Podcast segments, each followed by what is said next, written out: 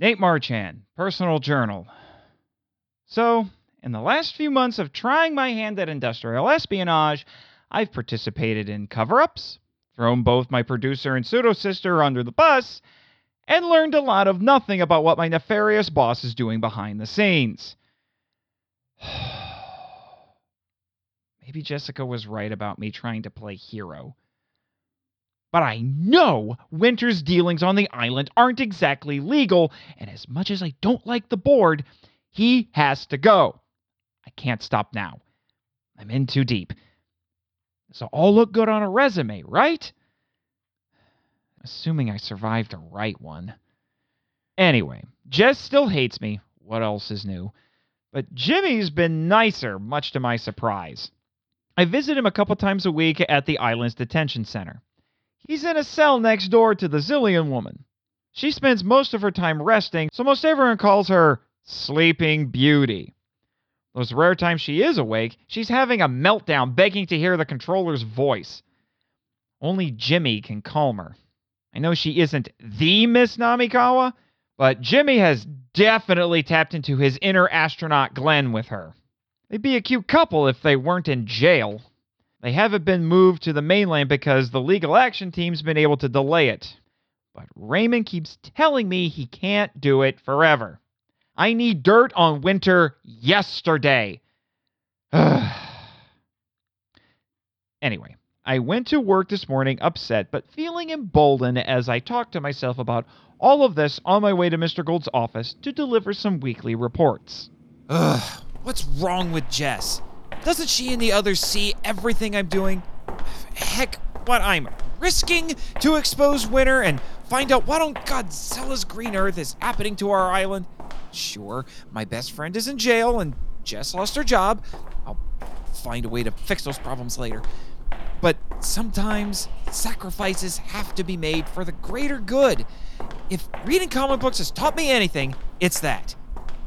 And even if Winter wasn't some evil, manipulative, money grubbing bastard, who is she to say I don't deserve to be in the position I'm in? After all I've done for this damn island, it's about time I get acknowledged for the work I've put in. I walked up to Mr. Gold's office and let out my frustration in one exhausted sigh. Then I entered the lion's den, where the lions' heads are mounted on the wall. Good morning, Mr. Gold. Here are my weekly reports. It looks like increasing our ad spend has really helped. We're currently on track to have one of the best first quarters monster art. Mr. Gold stood up, sipping a glass of whiskey, and looked contemplative as he gazed out the window of his 39th floor office. Have a seat, Nate. Would you like me to go over the list of potential new sponsors?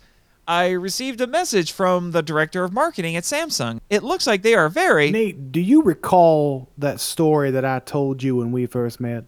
The one about the horse? You tell so many stories, it's hard to keep them all straight.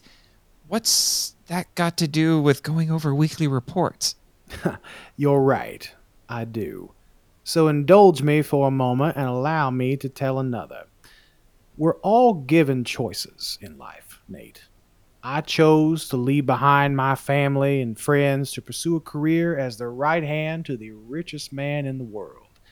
This job has allowed me to experience some of the most gorgeous places on planet Earth, this island included. But with all that beauty and opportunity comes a price unconditional loyalty. Which brings me to you, Nate. I need people around me I can trust, people who are loyal to a fault. I've noticed you've been going through a lot lately, with your best friend being arrested and your relationship with your little sister being on the rocks. Pseudo sister, sir? Regardless, you're a good man, Nate. But can I trust you? That's the $100 million question. Mr. Gold, I don't take this opportunity lightly. Rest assured that you and Cameron can trust me. I appreciate this job, and all I want is to help Monster Island be the best place on Earth to visit and to live. That's real sweet, Mr. Marchand, but here's the thing. I'm not quite sure I can. Mr. Gold sat back at his desk and removed Julie, his gun, from its holster and laid it on the table with the barrel pointed at me. Are we doing this again, Mr. Gold? Oh, Mr. Marchand, don't worry. I ain't gonna shoot you. Fool me once, right? she just gets a little heavy after a while, is all. And sometimes it becomes necessary to lighten the load. And what I'm about to do for you is give you an opportunity to lighten your own load. What load is that, sir? Mr. Gold opened up a folder with what looked to be images of cell phone screenshots. It seems as though our team has intercepted some text messages between you and your sister.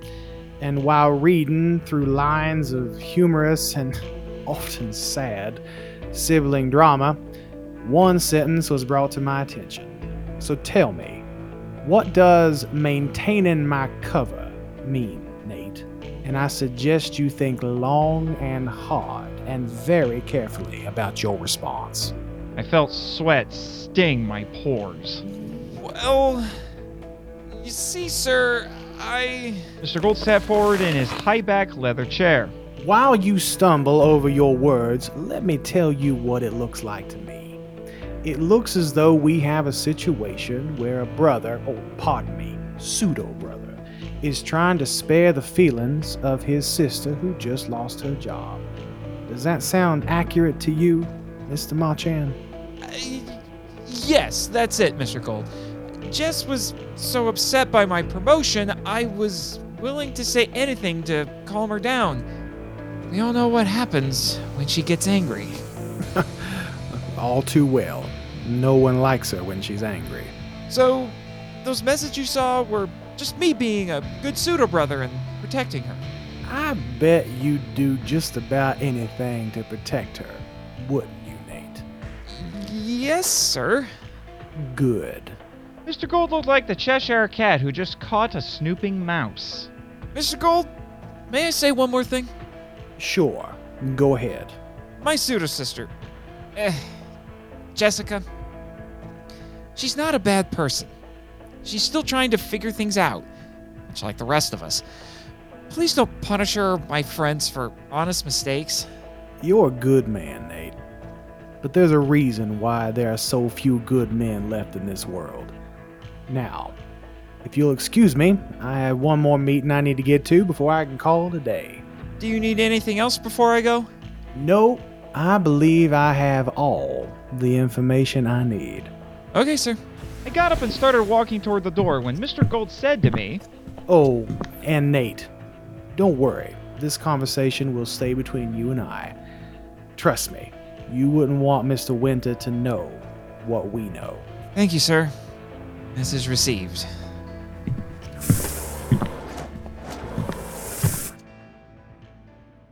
Relieved, but mentally and emotionally exhausted and on the verge of breaking down, I took my burner phone out of my jacket pocket and dialed. Hey, Gary. Tell Raymond we all need to talk.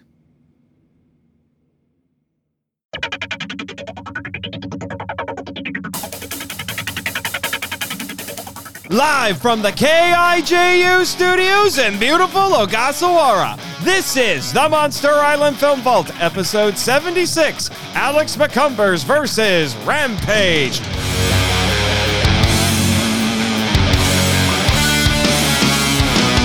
Hello, kaiju lovers, and welcome to the Monster Island Film Vault, a podcast seeking entertainment and enlightenment through tokusatsu. I am your host, Monster Island's media master, Nate Marchand, but unfortunately, I still have a new producer. No, Jet, I haven't been disappointed with your service so far. I just. I just miss Jimmy, is all. Hey, hey, save it for after the show. I'm barely understanding what you're saying. The fact that I have picked up a little bit more on the jet speak is a little astonishing. Yes, I've been reading Jimmy's manual because of that. Ugh. All right. Anyway, anyway, we've got a big ditty for you today here, kaiju lovers. And for that, I had to bring on a new guest, a first time guest here on the podcast, the co owner of Forever Classic Games, gaming journalist, and my old Giga Geek buddy, if you smell what Alex McCumbers is cooking. A lot of stuff, Nathan, man. I love cooking and I love tokusatsu. And so here we are, cooking it up with The Rock himself in Rampage. Rampage, yes. I Thanks think for having me, man. Yeah, I think Jet wants to know if The Rock is a kaiju. Uh, he's getting there. He's definitely, in proportion to some people, he's, he could be considered a, a light kaiju. yeah, I just saw some of his posts on Instagram before we went on the air about how he had to get into crazy good shape for Black Adam, and uh, my word. Yeah, uh, the, the bodybuilder and the wrestler had to get in shape to be a superhero. Uh-huh. Right. yes, yes, quite. I haven't seen that. Have you? what? Black Adam? I- yeah, I haven't seen it yet. Uh, I haven't seen it yet either.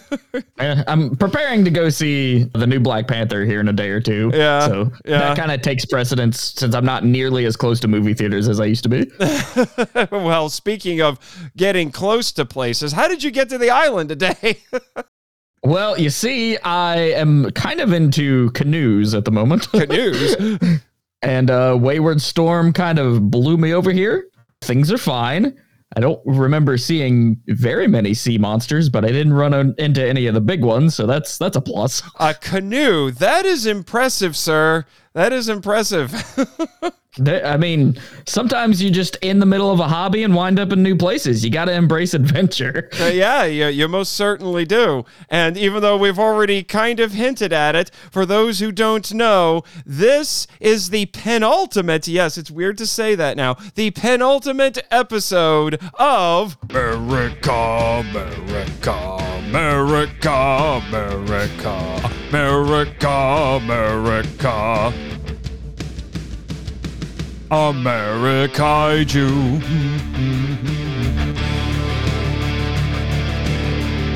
That never gets old. But yes, Americaiju, our season theme for the Monster Island Film Vault this year.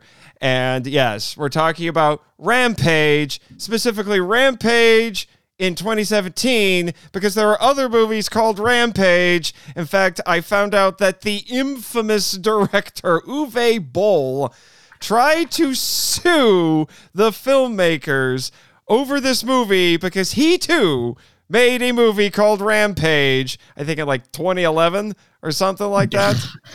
It's a weird situation. It's 2018 for this film, but Oh, thank goodness that me. like several cool movies came out between like Godzilla 2014 and now. That way, the Amerikaiju section is actually pretty cool. yes, yes. Although it would have been very easy to spend most of the year in the 50s. I quickly found that out. So Yeah, many B good movies. That's awesome. But I think that Rampage is a really interesting film in the context of kaiju, not so much anything else. Yeah. But for kaiju fans, it's kind of like a really important movie, surprisingly. And in my research, it's been a lot of fun figuring out like just how influential this movie will probably end up being. Yeah. And so I'm I'm really excited for this like new era of global kaiju. Yeah, for sure. And the, I'm bringing you on because I th- and I think this is actually a first on the podcast. This is a video game movie. It is. It is technically a video game movie. And they do pretty well with that, actually, considering the source material. Yeah, Which we'll get into that. Yeah. because it's it's got a lot of stuff from the game, but it's also really different than the game. but like In I a said, good way, I would argue. yeah, yeah, but along those lines, our Toku topic, which is something that you and I have actually talked about before. uh, See, it feels like a long time ago now on your podcast, Forever Classic Games.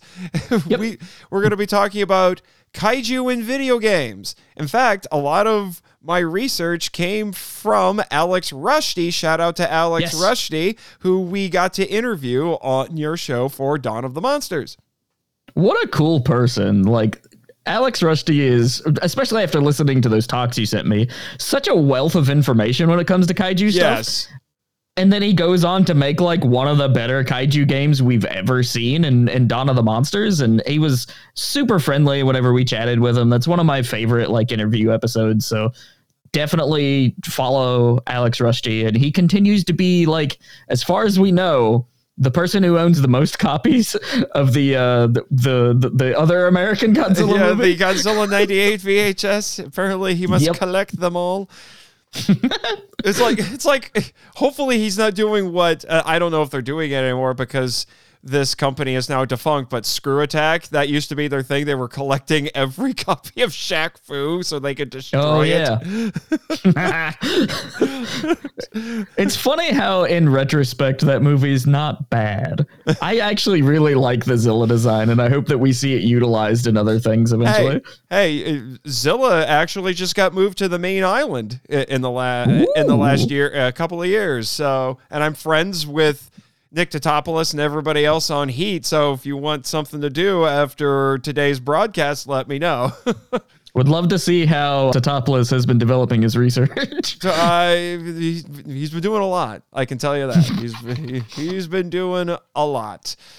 Although I just had, uh, I just hung out a little bit with Randy not too long ago. So yeah, he's a gamer. Did you know that? mm, I did not. Yes, uh, yeah. He's big. He's big into games. He likes King of Fighters especially. King of Fighters is a classic franchise that Yeah. continues to surprise me. Yeah, and there's a reason I'm mentioning that because one of those games that we'll have to talk about in our you know little abridged history of kaiju games, made by SNK, and people love that one. Indeed. Indeed. the funny thing is, there is something upon rewatching this movie that I realized I could have made the Toku topic about this. I could have researched this, and it would have been fascinating. But I promised you kaiju video games, so. I and you would have had to bring on an actual scientist. I'm friends with some of the scientists here too. So, yeah, but Perfect, CRISPR, yeah. but CRISPR. so, but we'll talk at least a little bit about CRISPR because I totally forgot. uh, I forgot that CRISPR was mentioned in this movie, and then when I looked into it, I'm like, oh, they didn't make that up for the movie. Okay, it's a thing. I mean, I thought it was just jargon until you said something about it, you know, quick Wikipedia, and I'm like, oh, yeah, oh, it's a thing. okay, It's a cool. It's a thing.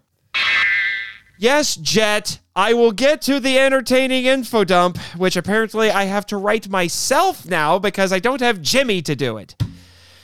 Ah, such is life. I'm a writer by trade anyway, I can handle it. That's what we do. It's what we do. So, with that, let's get the entertaining info dump out of the way and then we'll talk about this movie.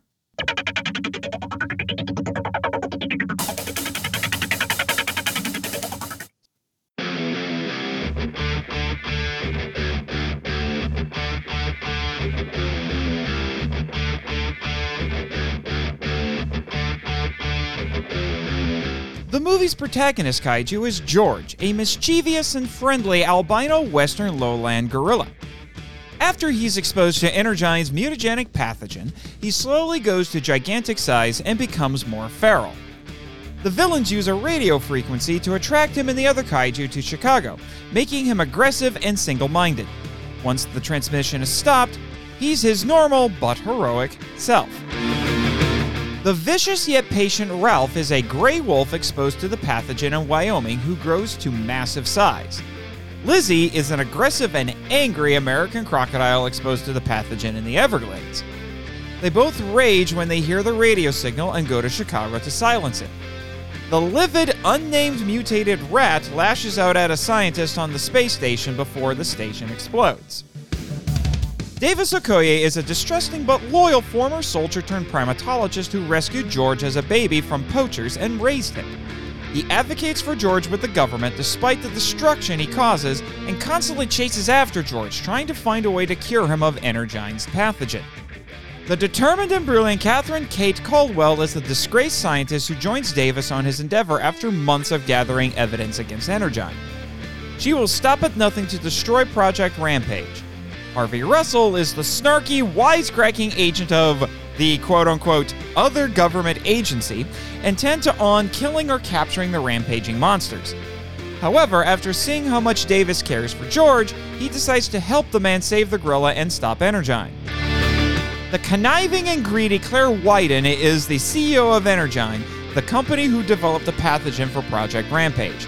She wants to develop bioweapons and sell them to the highest bidder, so she intends to capture the monsters to that end. Her loyal but dim witted brother, Brett Wyden, blindly follows her in accomplishing this goal. While there's an undeveloped, subtle romantic subplot between Davis and Kate, the human and kaiju plotlines are otherwise unified. Everything the characters do revolves around capturing, killing, or saving the monsters, who are the driving force throughout the movie. While George is violent while under the influence of the pathogen, Ralph and Lizzie are the problem. Kerry Atkins barely escapes the mutated rat before the space station explodes, releasing the pathogen, but is killed by the debris. The infected George runs amuck in the nature preserve and is tranquilized by a sniper and loaded onto a Boeing C 17. Meanwhile, a private military force hired by Energyne and led by a soldier named Burke go to Wyoming to recover the pathogen canister but are killed by Ralph, who also destroys their helicopter. Claire and Brett activate a radio tower to lure the beast to Energyne, and an angry George wrecks the C 17, which crashes. He soon joins Ralph, and they both destroy military tanks, Humvees, and helicopters once they reach Chicago. When Lizzie arrives, Colonel Blake authorizes a massive ordnance airburst, which will destroy half of the city. Thanks to Russell, Davis and Kate fly a stolen helicopter to Energyne and infiltrate it to acquire a cure for the pathogen, but they are accosted by Claire. Claire shoots Davis, missing vital organs, but George climbs the Willis Tower and eats her. Ralph climbs the tower, which collapses under his weight. Thankfully, Kate slipped the cure into Claire's purse, so George is returned to normal. Lizzie attacks. Davis fights her with a grenade launcher while Kate drives off in a Humvee to convince Davis to call off the airstrike. The grenades wound Lizzie, but she recovers. Davis goads Ralph into fighting her, and she kills the wolf. George is impaled on a spike while fighting Lizzie. The problem is solved when Davis uses the guns on an Apache helicopter to distract Lizzie long enough for George to recover and impale the monster croc in the eye with debris, killing her. Blake sees that George is no longer hostile and calls off the airstrike. The script by Ryan Engle, Carlton Cuse, Ryan J. Condal, and Adam Sztykiel is a sci fi action movie with a few groups of competing characters. Some, like Atkins and Burke, are quickly dispatched, though. Otherwise, the plot is straightforward. The special effects were primarily handled by Weta Digital under the supervision of Erik Winquist. He and his crew traveled to Chicago and took 15,000 photographs with 3D scanners to create the digital model of the Chicago Loop for the climax. They also filmed downtown Chicago with motion cameras. For reference, the artist studied the 9 11 Twin Tower collapse and imploded buildings ravaged by the 2016 Kaikoura earthquake in Weta's hometown of Wellington, New Zealand. Weta's experience with creating digital apes on King Kong 2005 and the reboot Planet of the Apes series helped them create George much faster. Jason Liles performed as George under the tutelage of motion capture artist Terry Notary, who took a break from Avengers Infinity War to help with this project. The cast also filmed in Atlanta. Altogether, the production values are expectedly high for a typical modern Hollywood blockbuster.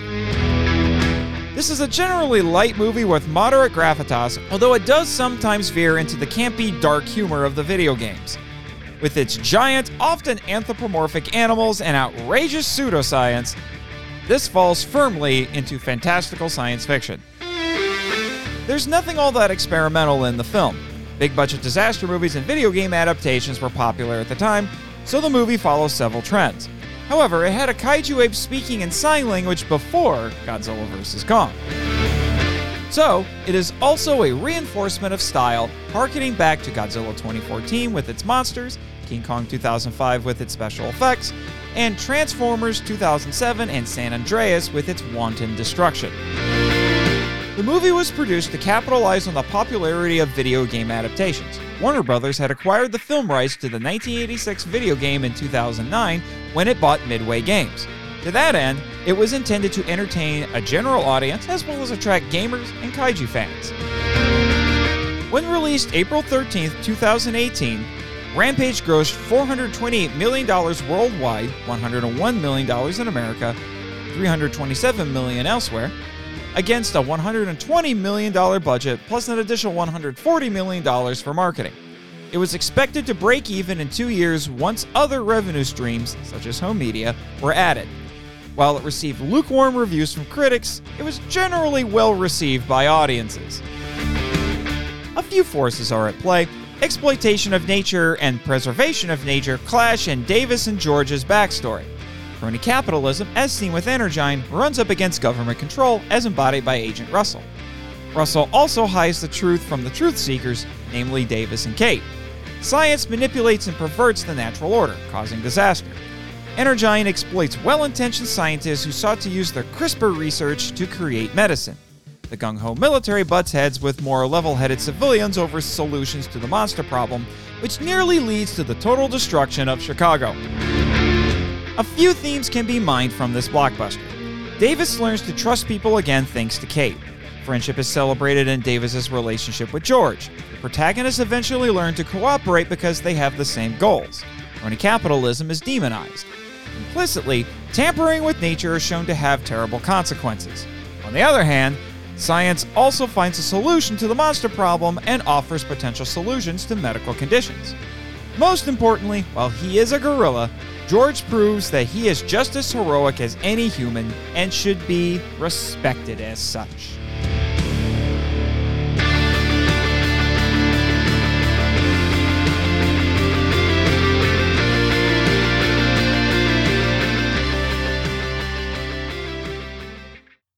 All right, let's discuss this video game kaiju movie by playing some Toku Talk.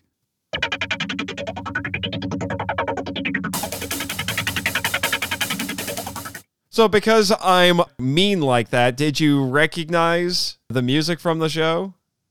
From the Amerikaiju bit? No, no, no, no, no, no. For the show's theme and the bumper music. No, I know that you snuck some Pacific Rim into the theme of the Amerikaiju. Yes, thing, yes, which yes. I appreciate. Uh, have God, you that soundtrack is so good. It is. Have you ever played Shadow of the Colossus? Oh, you've told me this before. Yeah, yes, okay. yes. It's so a remix I, I'm of very it. familiar with Shadow of the Colossus. I just never finished it, and it was even like a game that I meant to sit down and like do a full study on. But just there's too many games, man. Uh, yes, I know there are too many. Kind of, which is something we're gonna probably say at least a few times when we get to the Toku topic. But first, we're talking about Rampage. Rampage. Yeah, Surprisingly faithful to the original source material and having a lot more than I initially remembered. Like it's it's actually a pretty okay movie. Uh, yeah. I was gonna ask. So, what is your experience with this movie? Uh, we were talking a little bit about that before we Yeah. went on the air. So Rampage is really funny to me because at the time there was like a slight push for video game movies, even though we haven't really got some like we still don't have, I would argue, like the big budget video game movie until maybe when the Mario movie comes out, right? So at the time, like the Rock seemed Yo, to be wait, you mean the animated one, right? Yes, yes, it actually looks pretty good. and building off of that, right now the coolest things that are adaptations of games are in fact animated. I mean, we did have Sonic 2, but you know, CGI character. Castlevania remains the best video game adaptation I've ever seen. And then a close second is Arcane from League of Legends, which I don't even like League of Legends. Arcane is incredible. what a what a cool series. And then Edge Runners from Cyberpunk recently. But uh, so we it's not hard to be like- better than Cyberpunk. Right. And thank goodness Studio Trigger never misses because that studio put out a really, really cool story with Edge Runners. Oh, yeah, what was it? The Lolita stays. I remember that big. There, there's a lot of really funny little bits into that whole like arc. And funnily enough, people really like that particular character.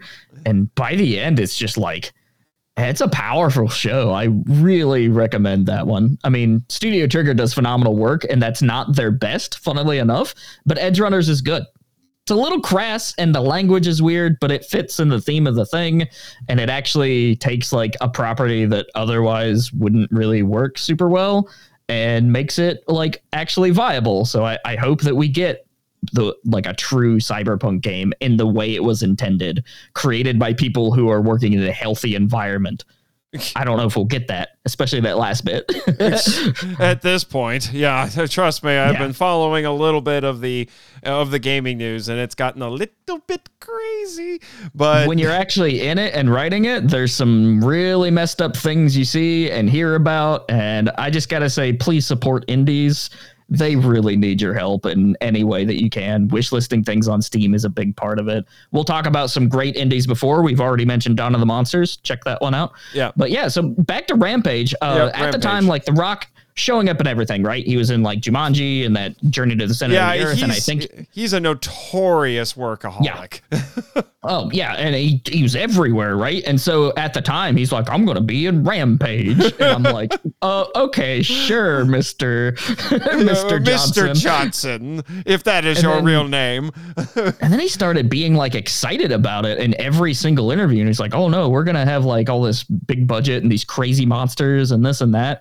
And so I kind of just like passed it off. But when it came out, you know, me being a kaiju guy and hearing that people say it was, you know, actually fine, I watched it and I'm like, this is actually like Yeah. borderline good. I would argue in a lot of Borderline good. That's one of the best descriptors I've ever heard. I've ever heard about anything. Borderline. good. Everything involving the monsters is great. like really, really cool stuff. It doesn't go beyond what it tries to be. Like it is a action movie that harkens back to a video game, and that's about it. Yeah, yeah, But- yeah. I mean, it it's certainly better than the other video game kaiju movie that we talked about on your show. It is better than Monster Hunter. it even looks better. that movie, even like the more I think about it, the worse I feel about that movie. but no, Rampage, like I watched it and I thought, yeah, that's that's pretty cool. Pacific Rim still wins as far as like, you know, at the time, Amerikaiju Oh yeah, that was the sure. pinnacle, right? And you know, you can make the argument that Del Toro, uh, whatever, and then we got King of the Monsters soon after, and now in a world where like Godzilla versus Kong and the MonsterVerse in general has made buku dollar. Like we're really at like a, a turning point for kaiju media where we're gonna start getting more and more of these big blockbuster hits, and I for one am stoked about it. I hope it leads to better collaborations with some of these other creators like Toho and you know anyone involved in the Japanese style productions to maybe collaborate with these global talents and so I'm I'm really excited about the future of kaiju being in like the pop culture vernacular mm-hmm. and I think that Rampage actually has a, a big part in that history. Oh, uh, that, that'll be yeah, that'll be interesting to talk about for sure. Uh, But yeah, I agree with you. I I'm of the opinion that kaiju and tokusatsu might be on the verge of experiencing the breakthrough that anime went through about 20 years ago. But That's a really good comparison. Mhm. yeah, but you know, but that's you know that's a topic for another day. And you know who will do it? Because it's the same person who did it for anime. It's Hideteki uh, Hideaki Anno, or-. Yeah, the the person who made Evangelion and now Shin Godzilla and Shin Ultraman. yes, So yes. if anybody's gonna do it, it's gonna be that dude and his wonderful team. Yeah, yeah, for for sure. In fact, I I met one of them. Mr. Higuchi met him a couple years ago at Wow. G Fest. Speaking of G Fest, here, yeah, there's a segue for you. I actually saw this movie at G Fest because there's a theater uh, a little, you know, hop, skip, and a jump away from where G Fest is usually held that will screen movies as part of the convention. The big draw is they show the classic films, which is exciting. But, you know, Rampage was the new hotness at the time. It was a few, it had already been playing in theaters for a few months, but they did a special G Fest screening. So I got to see it for the first time with some of my you know kaiju fan friends and a bunch of other just kaiju fans in the same in the same big illustrious theater. If you ever get a chance to go to Chicago, go to the Pickwick Theater. It is a wonderful place. I've said that on several episodes of the podcast already, but it was so it was fun. I, you know, and I like The Rock. I like The Rock when he was a wrestler. I like The Rock as a movie star. He's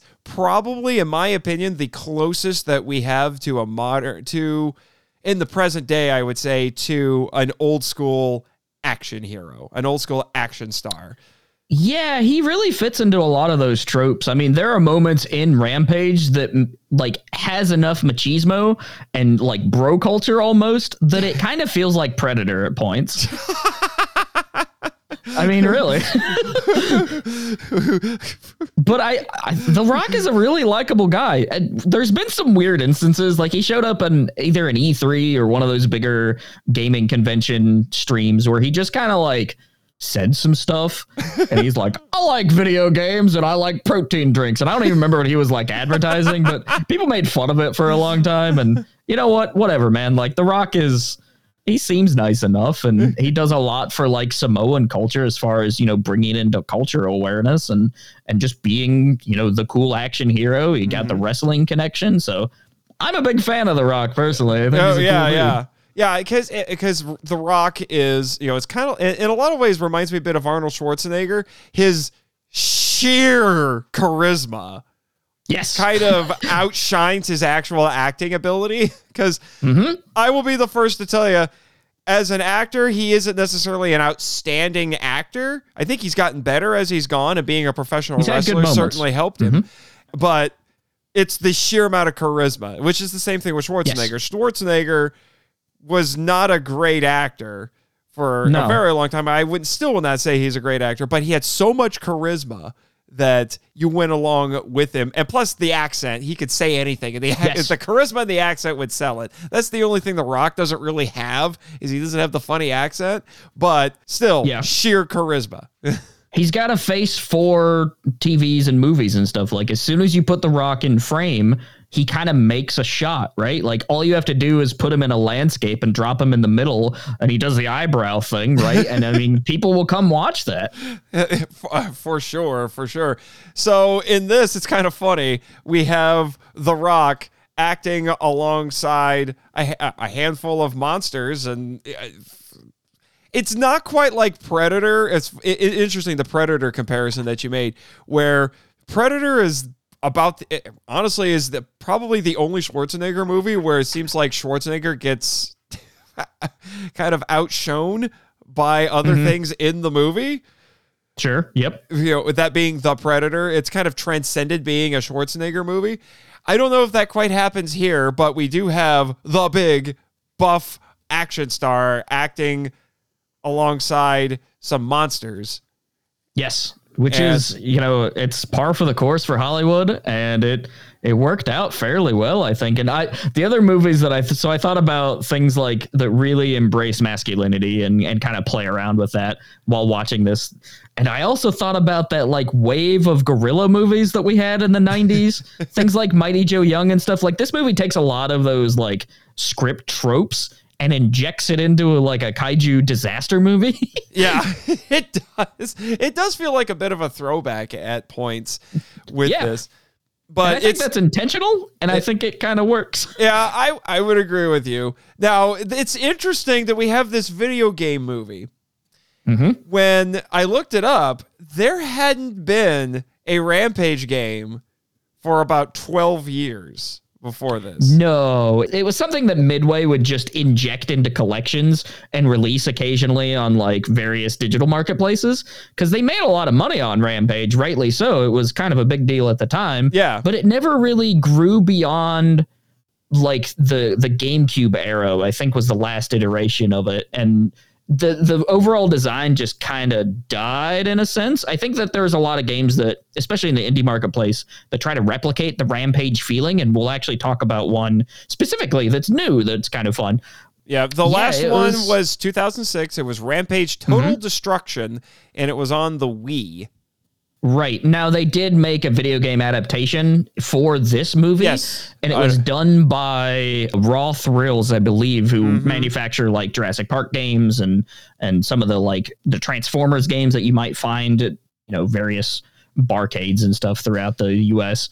And so there there is a game that's out there. I think it's pretty much just an updated version of the original with the It new is. monster designs. It is. I didn't know it existed until I started researching the movie, and then I found Yeah. a YouTube clip from, the, I should not from on a channel that has one of the best names I've ever heard, Pixel Slayers, nice. and they eh? did, mm-hmm. they did a little playthrough of it. It's I don't know how many of these arcade machines exist, but this one was at a Dave and Buster's Yeah, that seems to be a common place for this particular manufacturer to kind of like sell to as a chain, right? Right. And I I was actually looking at Raw Thrills and I'm like, wouldn't it be cool? Because you know I'm looking for work personally, and I'm like, I wonder if they're hiring. I could d- help design or write the stories for arcade games. That'd be fun. but yeah, But, but, uh, I looked at it. It's basically, yeah, it's a basically a remake of classic Rampage, but it uses Yeah. the movie versions of the monsters. So you'll have yeah. So Lizzie walks on all fours, and instead of punching the buildings, will club them with her tail. Ralph the wolf will bite, and the only Mhm, one who mhm. really does it like a classic Rampage character is George, who will actually punch the buildings and stuff. Right, right. Now I actually I'm fairly fond of these. like I have fond memories of the the Rampage video games because I had a I grew up in rural West Virginia and we had a, a skating oh, rink in, Oh, I have in a, a town my friend called Michael is from West Virginia. Yeah, so funny story about Spencer. For the longest time, Spencer was the only place you could buy a pizza at a McDonald's. Which me knowing that as my only McDonald's, I just assumed all of them served pizza. And boy was I wrong. but that same town had like a skating rink, right? Like a rollerblading rink. And in that rink, they had not only Rampage, which I remember being drawn to because, uh, you know, I was a kid, a Toku Godzilla nut, loved Power Rangers, immediately drawn to it. But they also had the Dungeons and Dragons beat 'em up. And so I'm, Oh, I'm yeah. fond of those two games. And Rampage, like, I ended up playing the N64 version on a rental and, you know, Yeah, World Tour. enough. Mm-hmm. Yeah, that was the And first so one I, I, played. Pretty decent connection. Yeah.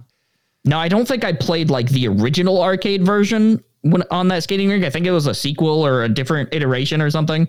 Because I played the the original as a port on the PlayStation earlier today, and I do not remember that game being that bad.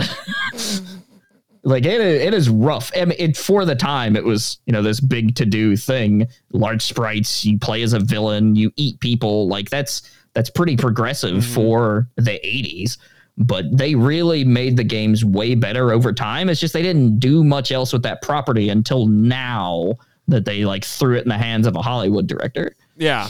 Yeah. And it was the it was Peyton Reed, if I remember correctly, who directed the was it trying uh the other rock films, I think. yeah, it was right? uh, at least one other one. It was oh, not skyscraper. It was uh, it was the big dis- uh, San Andreas. It was the big disaster movie. oh, that makes sense. Yeah. Yeah, with so Brad no Peyton. Brad Peyton. Excuse me. Why did I think Peyton Reed? That's weird. Peyton- Brad Peyton. Brad yeah, he did Daybreak. San, An- San Andreas is the one you're thinking of. hmm In 2015. But yeah, San Andreas, which he did with The Rock, which Mm-hmm. you can definitely tell that that bled over into this Yeah. for sure. It feels like I a haven't natural seen San fit. Andreas, but like back to back, if you could take scenes from San Andreas and inject it into Rampage, and you wouldn't know the difference. Yeah, well, as as I've been saying a lot of times, especially in the Japanese tradition, kaiju are essentially walking natural disasters. That's how they're treated. Mhm. Yep. You know, they're forces of nature a lot of the time, and you know, so they're treated like disasters because Japan is a very disaster-prone country with with Right. typhoons and tsunamis and earthquakes and all that and all that fun stuff. So it's That's it's why the people that made those disaster games in Japan ended up getting to do the one that's got you know Ultraman, Gamera. Oh, uh, uh, City Shrouded in Shadow. right. which Yeah, we'll they were about. known for making disaster games. So Yep. it's Disaster out. simulators, they called them. Mhm. Yeah. So th- there are elements of the game in this. It's I think it's Yes. taking most direct inspiration from the original. I looked at the special features on the Blu-ray for this, and apparently just about everybody involved with the movie, The Rock, the, director. Everybody, they said, "Oh, we were fans of the game," and when they said we were going to make the game, we were going to do it. Like The Rock talked about playing the game at uh, where where uh, at a I'm gonna look it up really quick. But he played the game as a kid in Hawaii. He grew up oh in okay Hawaii. yeah So I'm trying to see where where did he say he played that game really quick. probably at a Pizza Hut. No, it wasn't actually. Really? Huh. Oh, it was at a pool hall. He would go play it at a Mm. pool hall. Okay. Okay. And basically, the movie came about, as we found out in the entertaining info dump, because WB bought Midway. So they're like, we own the library. What can we do with this? Oh, let's do this. People like kaiju. Did they also have a hand at that Pixels movie? probably. We don't There's talk- some midway stuff in there, I think. Yeah, but we don't talk about pixels. Funny enough, that movie taught me a cheat code that I didn't know existed. oh, And I got made fun of by a friend of mine in television production because I was like, I'm sure that cheat code doesn't exist. And he goes, Look it up. And I did, and it was accurate. And I'm like, Oh crap. and he hasn't let me live it down in the like 10 years we've known each other. yeah, yeah. But uh, so there, so obviously there are some visual nods to it, you know, with especially at the end during the attack on Chicago, where they're climbing the buildings and smashing through the buildings. And if you pay really close attention, you'll see a shot where George is reaching into the building and then appears to throw someone into his mouth. But it's Yeah, really yeah. far away. Obviously, the end of our villains. people die in this movie, man. Yes, like, they there's do. a couple shots where like hordes of people are definitely killed. yes yes uh, you know he eats one of our villains at the end and uh, she was the woman uh, she was wearing a red dress because there's famously a woman in a red dress in the original rampage Right. but uh, a lot of, but a lot of the similarities start to taper off a little bit after that because They do do right as far as the monster cast is concerned. Like those are the three first characters you get, right? Yeah. And we even get in the very beginning of the movie a nod to another monster, which is A a, rat. rat. yeah and yeah that's either Curtis or Larry in either. I also so found Larry. Rhett Rhett the rat is in total Oh, okay. destruction There's a lot more monsters that I knew originally. Like I'm, Yeah. I'm familiar with most of them, but I knew the rat was uh, in like I think the N64 version or something, Mm-hmm. and so I thought that was kind of fun. And I actually really like that first opening sequence. Like it's kind of harrowing and It- cool. it is it It is sets I- the tone. Really it does well. set the tone, but and that's something that I've heard people complain about with the movie because they don't feel like it fits the tone of the games exactly. The Oh, game no, the games are really like cheesy and Yeah, you know, well, like I- 80s TV and yeah, yeah. Well, the, the games have a kind of a dark, quirky, cheesy sense of humor. The only way I could think of to describe it is that it would almost be like Troma to a certain extent. it's a little kind of like. Did you ever watch Ah Real Monsters as a kid? A little bit, yeah. it's like that where it's kind of like it's that sort of silly like gross kind of dark but still fairly hokey like the rampage games are by no means any like there's not a story hardly Not much of these. one. no there are like story cutscenes but you know they're like oh the monsters are coming into paris Yeah. that's a problem basically and uh, and the uh, but like just to get, illustrate you know, one of the differences here and i i think if you had tried to do uh, to strike the same tone in this movie like in the games i don't think it would have worked the but just Right. to, but Mhm. like the clearest illustration of this would be our evil corporate entity in this that makes the monsters it is Energyne, eh, which sounds very professional and all of that. In the games, they're called Scum Labs. I think they're kind of like I don't know. Whenever they I, they say Energyne, my immediate mind was like, oh, InGen, Jurassic Park. yeah, it does sound. Yeah, yeah. Jurassic Park, our competition, yeah, for the, for Monster Island, but yeah. So Energyne, uh, uh, but instead of Scum Labs. So, But they make it to where the people at the top are the villains. Like we get that very early on with that rat in space scene. Basically, the the people on the comms are like, "Look, you either grab our research or you don't come home." yeah, And so she has to go back in, risk her life. Ends up the pod explodes, and that's how we get the start of these monsters. Is that like that genetic material in a box Yeah. ends up in the hands of all these critters? Now, how Yeah. they mutated, I'm not so sure about.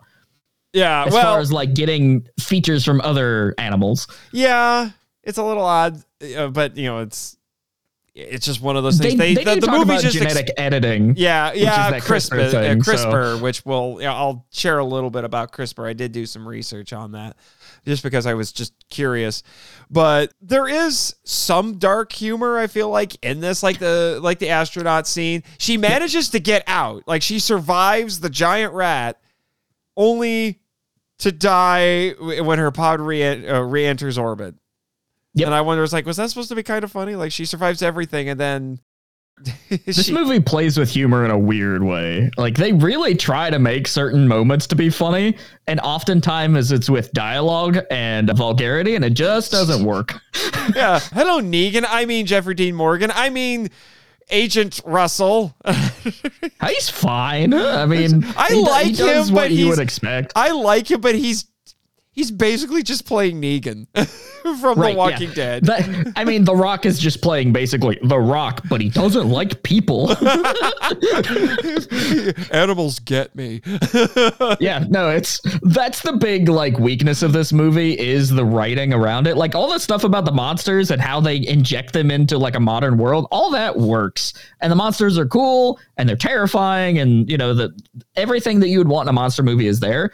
The issue is that the dialogue just doesn't do anything hardly at all. and uh, like this is penultimate in when the villain gets eaten by George and you it's a slow-mo scene and she yells oh which Dragon funny, I guess.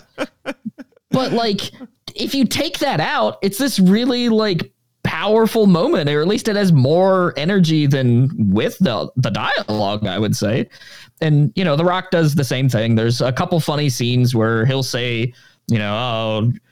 Of course, the wolf flies, or he'll go to break a thing, and she just like nicks it with a like a glass opener. Yeah. Like there are funny moments in this. It's just the writing could have used another pass. I don't know. It, I, I can't tell if they did it purposefully. Uh, I think they did. I mean, I, Maybe. I just. Uh, uh, yes, Jet, you're the dump button and the producer today.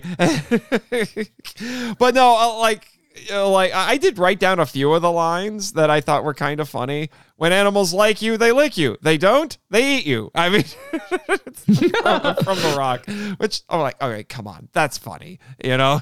And I like it whenever the monkey says he looks like, and then he's like, "No, you look like big," but he does it in sign language, Yeah. which is, and then the monkey's always flipping him off and like laughing. So it's I, that was really juvenile. I have to admit. it's a pretty immature movie, but you know what? yeah, it reminded me of like like a dumb '90s blockbuster. Again, it's kind of like Mighty Joe Young. a little bit, the the '90s version, not the '40s version. oh right, that is that was also a remake. Man, these movies always have layers of history. Yeah, well, and then another one you're talking about is like, you know, when's oh, if, I'm paraphrasing a little bit. When science craps the bed, I'm the one they call to change the sheets. I mean, that was funny. And then, Yeah, I mean, coming out of Negan's mouth is pretty funny. yeah, Negan. I mean, because like seriously, he's just Negan. Uh, yep. Although it was funny looking at the special features and finding out that they were trying to figure out how do we make this guy look like he can go toe to toe with The Rock? okay. And Dwayne Johnson said that Jeffrey Dean Morgan's machismo doesn't come from his physicality, it comes from his attitude, basically. I mean, he he makes Uh, basic lines. he, he does it with a wink. scarier. He said he said he does it with a wink. Yeah, that dude feels sinister. I mean, Negan is obviously like such an iconic character because of that actor bringing it forward in a really like sinister fashion, right? So, I'm, I mean, shout outs to that actor regardless, but it is hard to see him in this and not see Negan because Negan is so prevalent in pop culture. right. Right. Same with The Rock. It's hard to look at The Rock in this era, especially, and not think, well, that's just The Rock. well, The Rock, I would argue, is one of those actors where he's a persona actor. He Right, you yeah. know, th- he gets roles because people know who his persona is. I mean, John Wayne was the same way. Sure. And I mean, you can make the same argument about a lot of different characters right now. Oh, shoot. Keanu Reeves also is Yeah. kind of fitting into that on the action side. A little bit, a little bit. Although uh, he wasn't always like that. When you look at his filmography, he's done a lot of different things. But I think Oh, yeah. more so after the Matrix than say like Speed. After uh, after that, he kind of had a persona and he had and he kind of stuck with it. But before that, he was you know, Yeah. Bill and Ted and Right. Of course. know, yeah. a bunch Um, of action movie history is fascinating because of the way, like, they mark certain points in pop culture. And so there's a lot of really interesting takes you can get from an action movie if it's a really good action movie. right, right, right. But it's funny that you bring up the whole sign language thing because Yes, because it beat Godzilla versus Kong to it. it did. Technically, now Godzilla versus Kong uses real ASL. This doesn't. It's a made up kind of sign language. Although was I, found out. I found out that Dwayne Johnson's character Davis, when he signs his name to George, it is the ASL sign for Rock. That's a, that's a- a little in joke there if you know if you know what it is. But Unfortunate for those who really want to see better representation, because if you are using sign language in a film, you really should like consult people who use sign language. Yeah, which is why Godzilla vs Kong is so great because that was actual stuff, and it had Jia, Yeah. the deaf girl. So, Awesome. who's sweet, by the way. She helped me out one time. but oh, yeah, but going back to some of the other things we were mentioning with this movie, so the you know the the stuff where it's different from the video game. Uh, they said uh, in the special features for the Blu-ray that they did have a script that followed the game really closely, but they ended up not using it. And now we have a script where these are mutated animals as opposed to being humans mutated into kaiju, which is what the game Right. is like. hmm Interesting difference because when you're playing the game and, and you lose, you shrink down to a little person and then like run away. Yeah, and then because this is the kind of game it is, I've heard that what your buddy can actually go over and eat you. yes, and gain health. It can't help. but then you can just throw in a quarter and respawn anyway. But That's the whole point. Give me those quarters. yeah, so it's one of those things. There isn't a bunch of established lore to go off of with this, so they really did have free reign to make up a bunch of stuff. But at the Yeah. same time, I can see where some people have said that like we wish this was a bit more like the game. What do you think? I th- I think that if you really wanted to do something that captured like the tone of the original Rampage games, you would almost have to do it animated because then you could do something like Monsters vs. Aliens where it kind of makes fun of like the kaiju tokusatsu genres. And I think in that line of parody is kind of where Rampage like does its best work. And so I actually agree with them just kind of scrapping it all and being like, look, it's it's going to be Rampage, it's its own thing. We're going to make it a big blockbuster. Awesome. And early on you see a Rampage cabinet. We've got all the names Yes. right. People on the internet are calling him Ralph. yeah, that was that was funny. Now, eh, because yeah, that's the other thing is all of the creatures in. I'll be pointing most directly to the original Rampage from the '80s because I think that's the most direct inspiration, even though it spawned a whole franchise.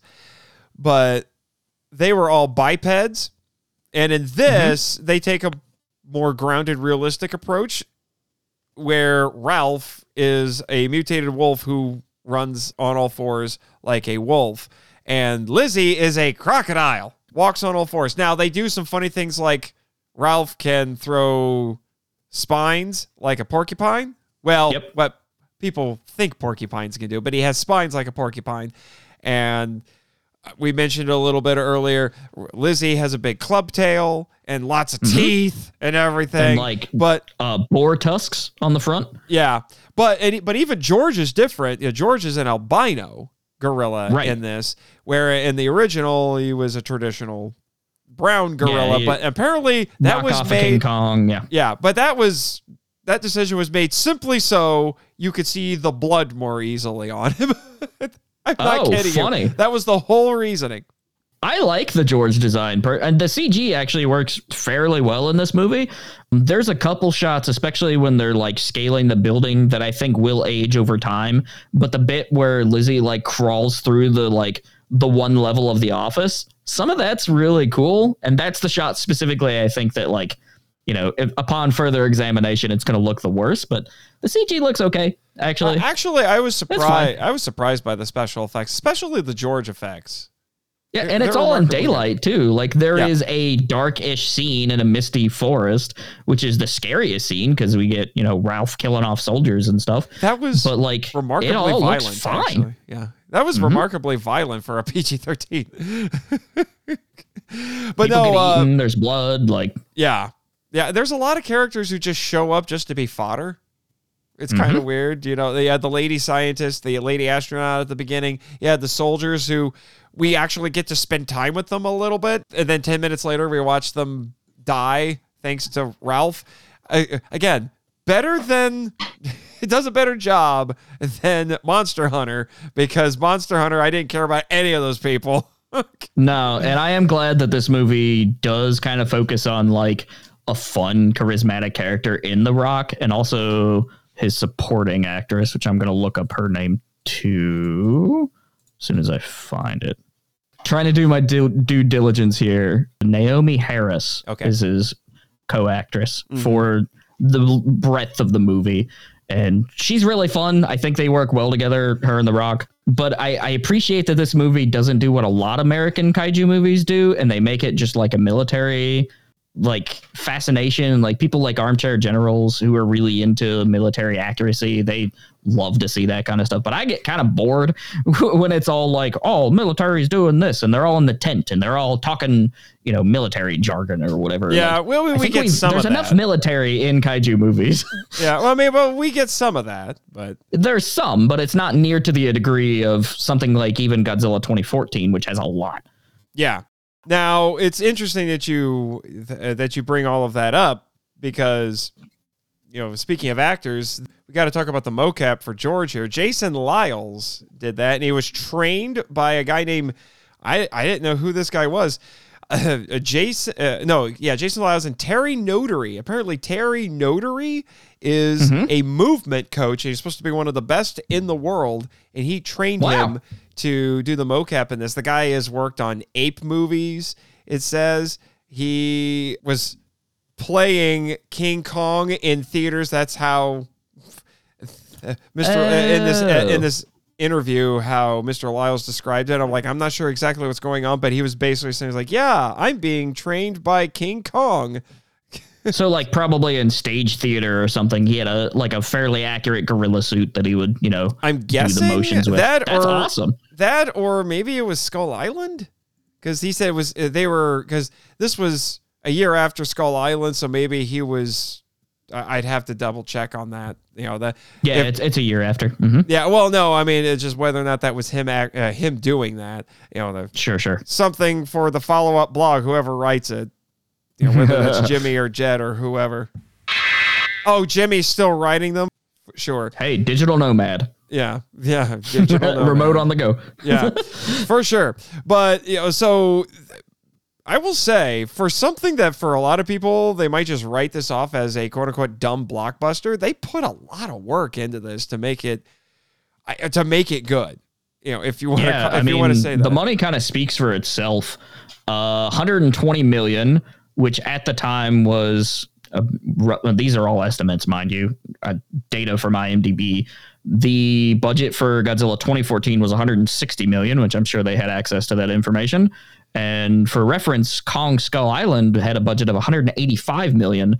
But what's crazy about rampage specifically is it made a huge return on on this film at 428 million. Yes, yes, it made a so lot. it was it was profitable and this is why i think that this movie in particular is going to be an important history point for american kaiju especially but probably global kaiju Yeah, yeah, I would agree with you there. And you know, mister Mhm. Liles, he was one of Ghidorah's heads in King of the Monsters.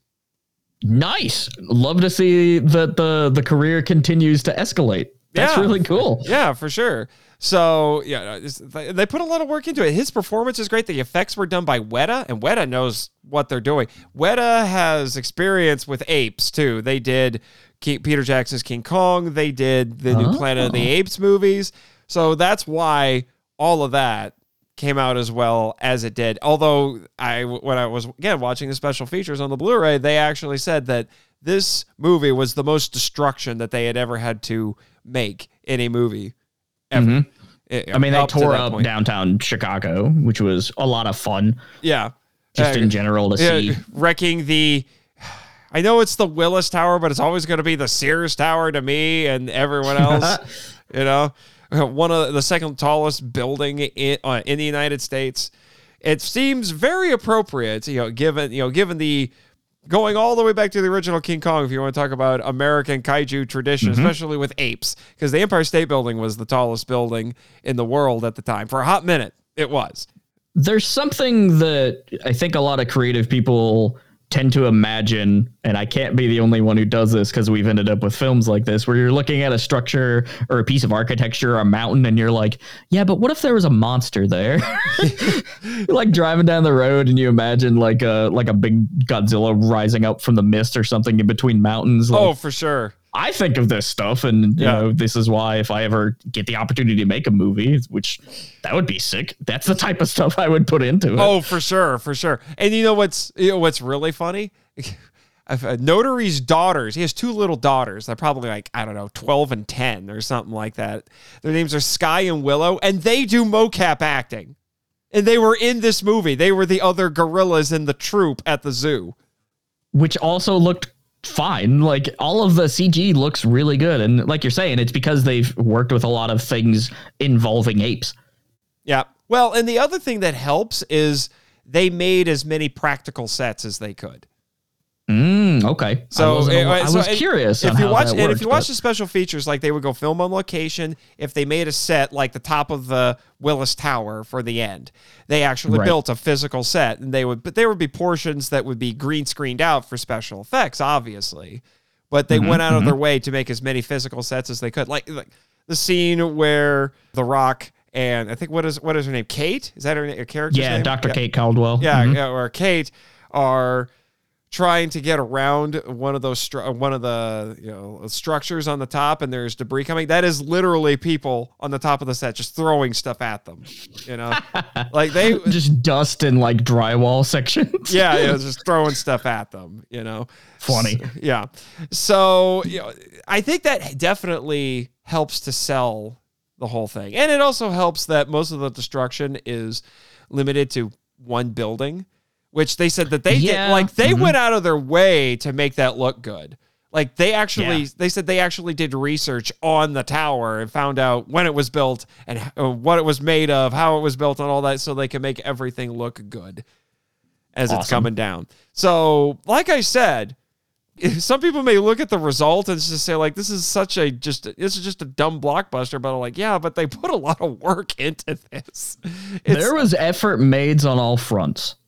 For uh, for sure I mean like Mm-hmm. and they actually consulted people from who work with CRISPR and they did research on this because they wanted this to be scientific Wow. they wanted it to at least make some sort of sense and so they were actually talking to real scientists about how this would work and how you would do it and things like that. I'm like, this is a lot of effort for what seems like a silly blockbuster. that did pretty well in like global markets too, not just in the states, but I think there's a pretty big following in some of the Asian markets. oh, that doesn't surprise me at all. That doesn't surprise me at all. The now, posters are really cool, by the way. uh, uh, yeah. I like the posters for this movie. oh, did you? Have you seen the Japanese poster? The yeah, Japanese poster is killer. hmm oh, that was oh, who was that? Was that Yuji Kaida? I could be wrong on that. Again, I could be corrected in the follow-up blog, but he's done a lot of Godzilla and kaiju posters, and it's it's nuts. Like, look up his poster for King Kong Lives, which is a terrible, terrible movie. His poster makes it look infinitely cooler than it actually is. Which, funny enough, Okay. and this will come up in the next segment. Funny enough, his poster for that movie was used as the cover for the tie-in games that are Japan only. Oh, funny. Yeah. now, I will say this. Our villains in this are cartoons. They're also relatively close to I think like the tone of the games where you have this you know, kind of a, it's a brother and a sister, or the heads of Energyne. The sister is a control freak. Her brother is a pushover and, and kind of a dork. Mm-hmm. And they're He's more just of a stand-in for. He's like a figurehead for the company. Meanwhile, this Claire character is the real one, like calling the shots. And I actually like the part when the FBI comes in to do a sweep and she stays extremely calm. yeah, That really shows like that. You know, she knows what she's doing and she's probably done it before. Right. She's definitely a bad person. yeah, yeah, for sure. But I think their plan is kind of stupid because they they made the pathogen that is Right. mutating these animals. They want to get samples of the animals so they can start selling the stuff. Okay, I understand the motivation. yep, yep, That's yep. good. Their solution to getting the samples is to blare an alarm, a beacon from the top of the uh, tower that only the mutants can hear. Okay. I'm Yeah, still with you right now, but the- but- button. Yeah. But their plan is get them to come to Chicago and hope the military kills them so then they can collect samples. And I'm like, to quote Iron Man, not a good plan. No, no, this this did not work out in their favor at all. and I don't know if that was intentional. I don't know if if the idea was these villains are kind of stupid. and that's and the the fact that they're stupid is endangering people, so it is technically furthering the plot and everything along. Right, or right. if this was just plain bad writing and no one thought this is a stupid plan. I'm not entirely sure. I'm willing to give them the benefit of the doubt of these villains are doing something stupid and making things worse. It is entertaining. It- it- it- for sure. I'm not going to disagree with that because then we get you know, the most game-like thing in the whole thing, which is all Right. three monsters climbing the tower to mm-hmm. get to the top mm-hmm. because they have to smash that beacon. You know, and I do like how we steadily get revealed the other two monsters. Like the the reveal for Ralph where the soldiers, that's all really, really cool. And then whenever the Lizzie actually comes in the middle of the rampage, which is an interesting twist to the entire thing. Cause I would say Lizzie's probably a fan favorite because, you know, dinosaur characters. But it was cool to just like be in the middle of the climax, so to speak. And then all of a sudden, bigger monster comes in and is like three times the size as the rest of them and is also Lizzie and has like a cool, you know, croc dinosaur design. Like, yeah, it's neat. yeah, it is, and I think the the fact that Lizzie doesn't show up until much later. We see George Mhm. pretty pretty quick. Ralph gets a lot of development, you know, as a monster. But we don't see Lizzie until much later, and I think the filmmakers tried to make up for the fact that we don't see Lizzie until much later by making her the final boss because she Yep. kills Ralph pretty fast. Yeah, and there's a lot of really cool shots. Like I, I love the idea of like cool moments, actual like cool frames within monster movies. There's been, you know, several iconic images, especially in King of the Monsters for me, where Ghidorah spreads out on the on the hillside with the cross. Awesome scene. There's a couple that couldn't be argued as really neat here. Like whenever Lizzie's revealed, she opens her mouth real wide, and you've got the like the really dark foreground, and it's against the sky. And later on, she like crunches a plane and catches the pilot, and you see the pilot like try to get like hit his escape thing, and it doesn't work because he's completely enclosed. There's neat like shots in this movie. Uh, yeah, for sure. And then we get the underdog fight at the end because they fix George. Uh, It's funny how no one stops to think about, and I get it, it's not that kind of a movie, but uh, no one stops to think, you know, George murdered some people. George ate Yeah. people. I mean, one of them was the was the you know the the evil lady in the red dress, but you know, which is how they were able to Mhm. give him the antidote so that he wasn't going crazy anymore. By the way, I do want to know We're what gonna happens. feed the monster with a monster, which was a good line. No, I'm feeding the monster to the gorilla. and then juxtaposed against the oh moment. I'm telling you, like this movie's close to being a lot better than it is. Yeah, for sure. So no one stops to think, you know, he did all these terrible things. Are we going to talk about that? No, we're not going to talk about that because George has to be the big dang hero at the end. So mm-hmm. he's the he's the underdog. He is dwarfed next to Lizzie, and then we get this. I have to admit, the finale of this movie is pretty harrowing. Yeah, And it's cool. It's a tour de force of special effects. The Rock is running around be, doing his best '80s action hero shtick. He's got the he's- grenade launcher. That's He's got the iconic look. grenade launcher. Just like, he's got the one-liners. I mean, it's this. honestly, it might be the best part of the movie, and it's but weirdly enough, it's very unlike the game. Yeah. which is the funny thing. And then we basically get the prototype for Godzilla versus Kong. We get Godzilla versus Kong before Godzilla versus Kong, not including the original movie. And mm-hmm. it's brutal. And I was thinking, it's like, well, how the heck is this little gorilla supposed to win? And then, you know, he. I swear they ripped off a move from Skull Island because George does the same thing. The smash the debris against the lizard's head move, you know, coming from off screen, you know, the big day hero moment. So There's cool stuff. yeah. And then how does George win? He stabs Lizzie through the eye. Big spike. Yeah. you go for the weak spot. It makes sense. It makes Yeah. sense. There's Again, a there's a shot in the in the finale where the rock is like pinned under rubble and the and Lizzie's jaws are like coming in. yeah. And it makes me think of that scene in the Power Rangers movie with the giant skeleton thing. You know what I'm talking about? It's a very similar Oh, scene in, the in it's the framed. original in the original Power Rangers movie with the dinosaur Uh-huh. skeleton. Yes. The whole ninja scene. Yeah, Yes, yeah, yeah. yes, That's yes. I I, just- thought of immediately. I just did an episode on that a little while ago, so I should know. Mm-hmm. Yeah, and, oh, actually, I covered it twice because I covered it on the Power Trip and on the on the Film Vault because Patreons. So I Important movie. yes, and I covered and I was a guest on Retro Rewind about. I basically I have covered that movie three times this year.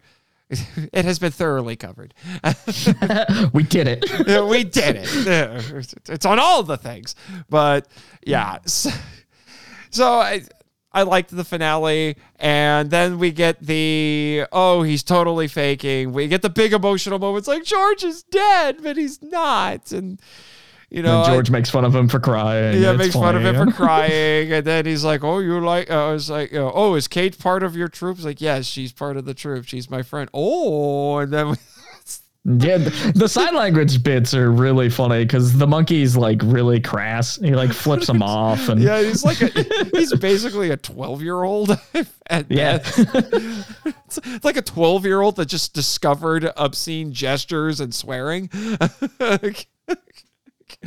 which I guess is kind of endearing, but it's right. it got a little much at points. But again, credit needs to be given to Mr. Liles with that performance. You really do like George in this. Yeah, George is George. the most like enjoyable monster as far as like he his hero moments feel earned in a way, Yeah.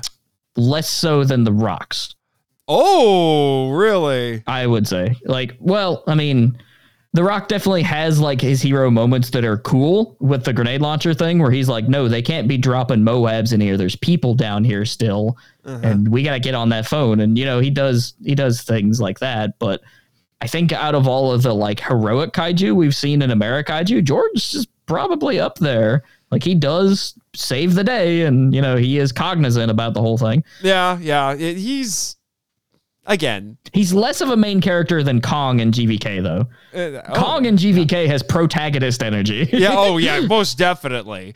Most definitely. And you have to watch that movie and assume that Godzilla and Kong are the main characters.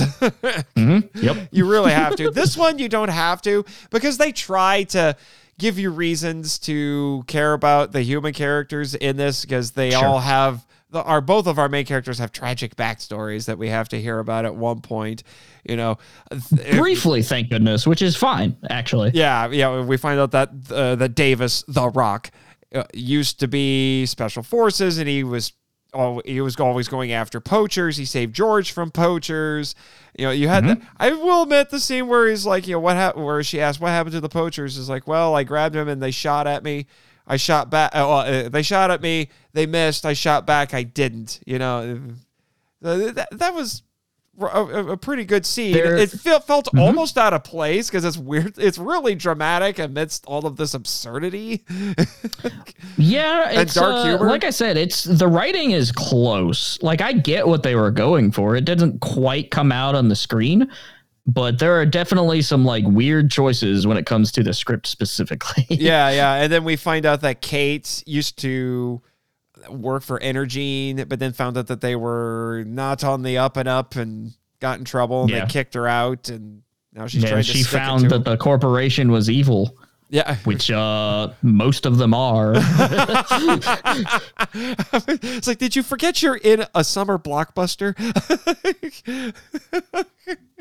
the, the no, corporation is overall, probably like- evil. Dude, Rampage is it's fine. and like I said at the start of this, I would there's an argument to be made that it's good.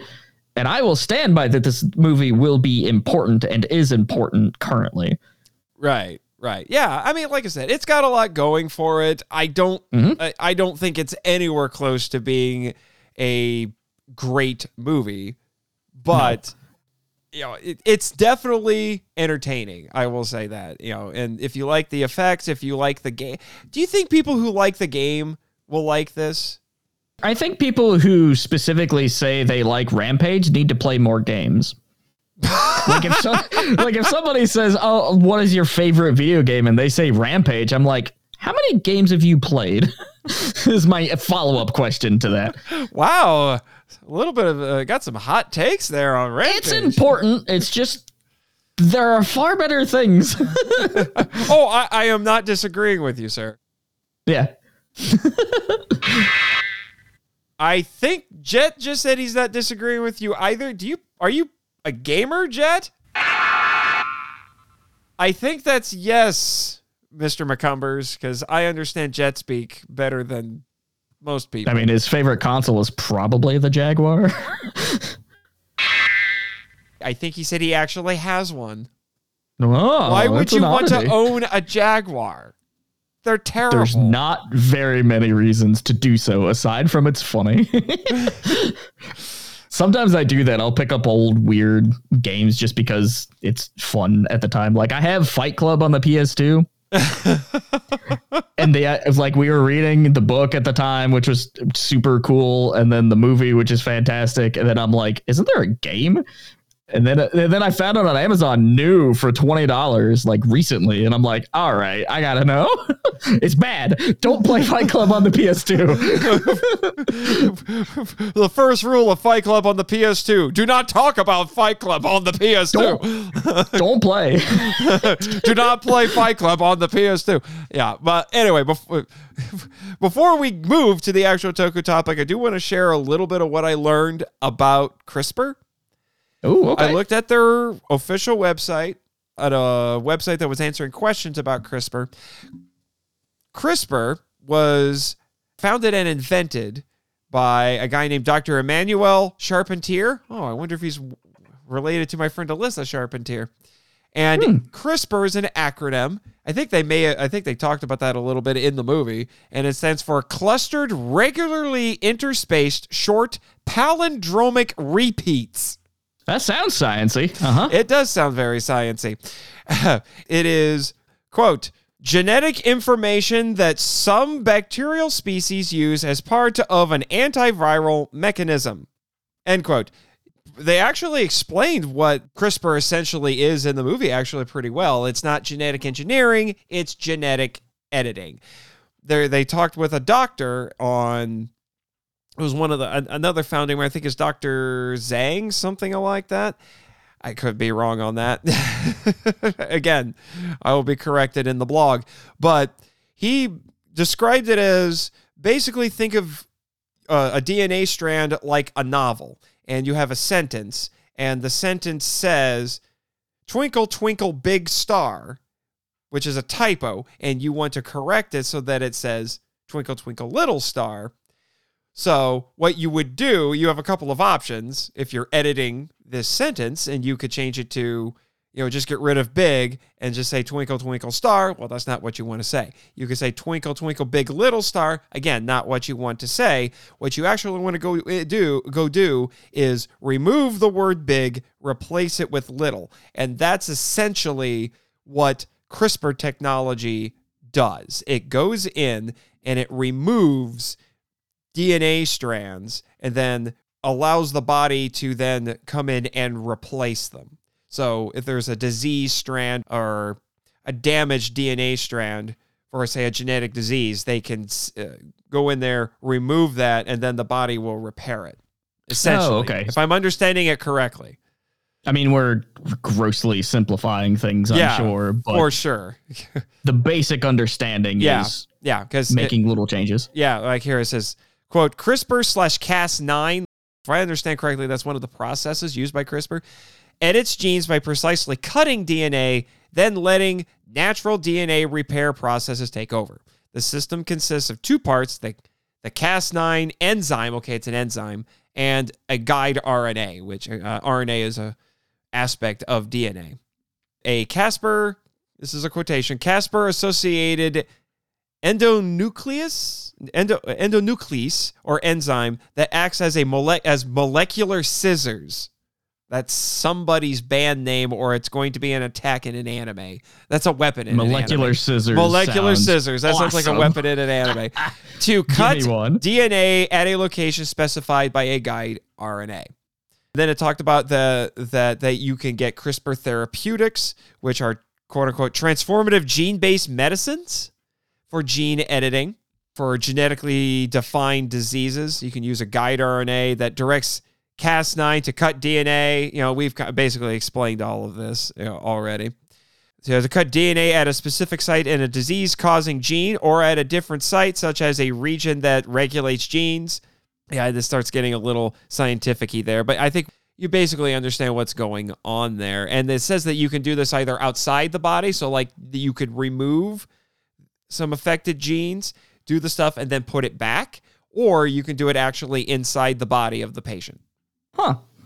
And that's basically the principle of how we get these creatures. And Yeah. so it, it kind of makes sense on why we're seeing like hybridizations. You know, we've got the wolf Mm-hmm. that's also part bat and part porcupine and kind of making this like perfect predator thing, almost like what they do in the the newest Jurassic Park movies. Yeah, essentially. Yeah, oh yeah. Poor Jurassic Park trying to drum up new business by inventing dinosaurs that don't exist. Yeah, that worked out very well. Very, very well. I would also argue that those movies are fine and fun. No, I'm just saying. There's uh, a Resident Evil scene in it. Come on. There is kind of a Resident Evil scene in it. Yeah. Like I said, there's some more information that I found that goes into how they found this thing and the process and everything. And honestly, as much as I would love to spend more time talking about this, I think I've explained it well enough. And I'll share these notes for the follow up blog because Either we way, need- it makes for a cool like night of googling. it does. It really does. and does. there was an update on their website, press release wise, as early as October 27th in this year. So I mean, it's it's not like an old thing; it is an active thing. Yes. Yes. Yeah. In fact, it even says here, like, you know, CRISPR genome editing allows scientists to quickly create cell and animal models, which researchers can use to accelerate research into, into diseases such as cancer and mental illness. The question is, is can they give me the Rock's eyebrows? That would be fun, actually. That would be great. for the the Rock brows? the rock brows, for sure. And it they are hoping to use CRISPR actually as a rapid diagnostic for a lot of things, you know. And anyway, like I said, as much as I want to spend Science time cool. Yeah, as much as I want to spend a bunch of time on this, we need to get to the actual Toku topic, that being kaiju in video games.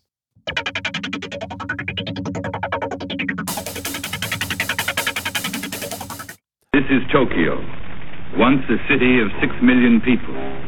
What has happened here was caused by a force which, up until a few days ago, was entirely beyond the scope of man's imagination.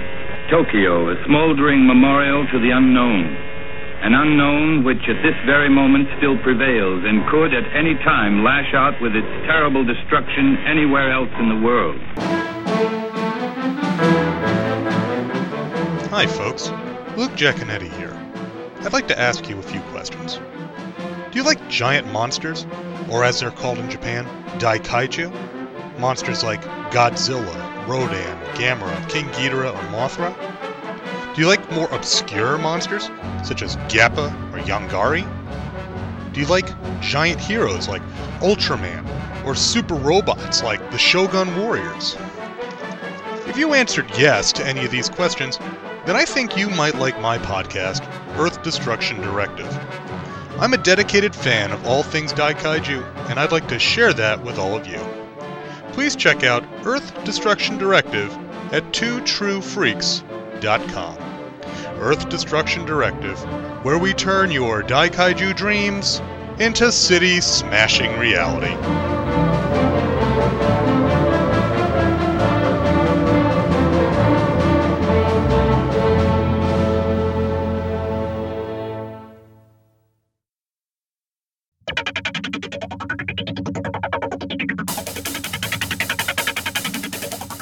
So I know we covered kaiju in video games a couple years ago on your podcast, but I feel like a lot has happened since then.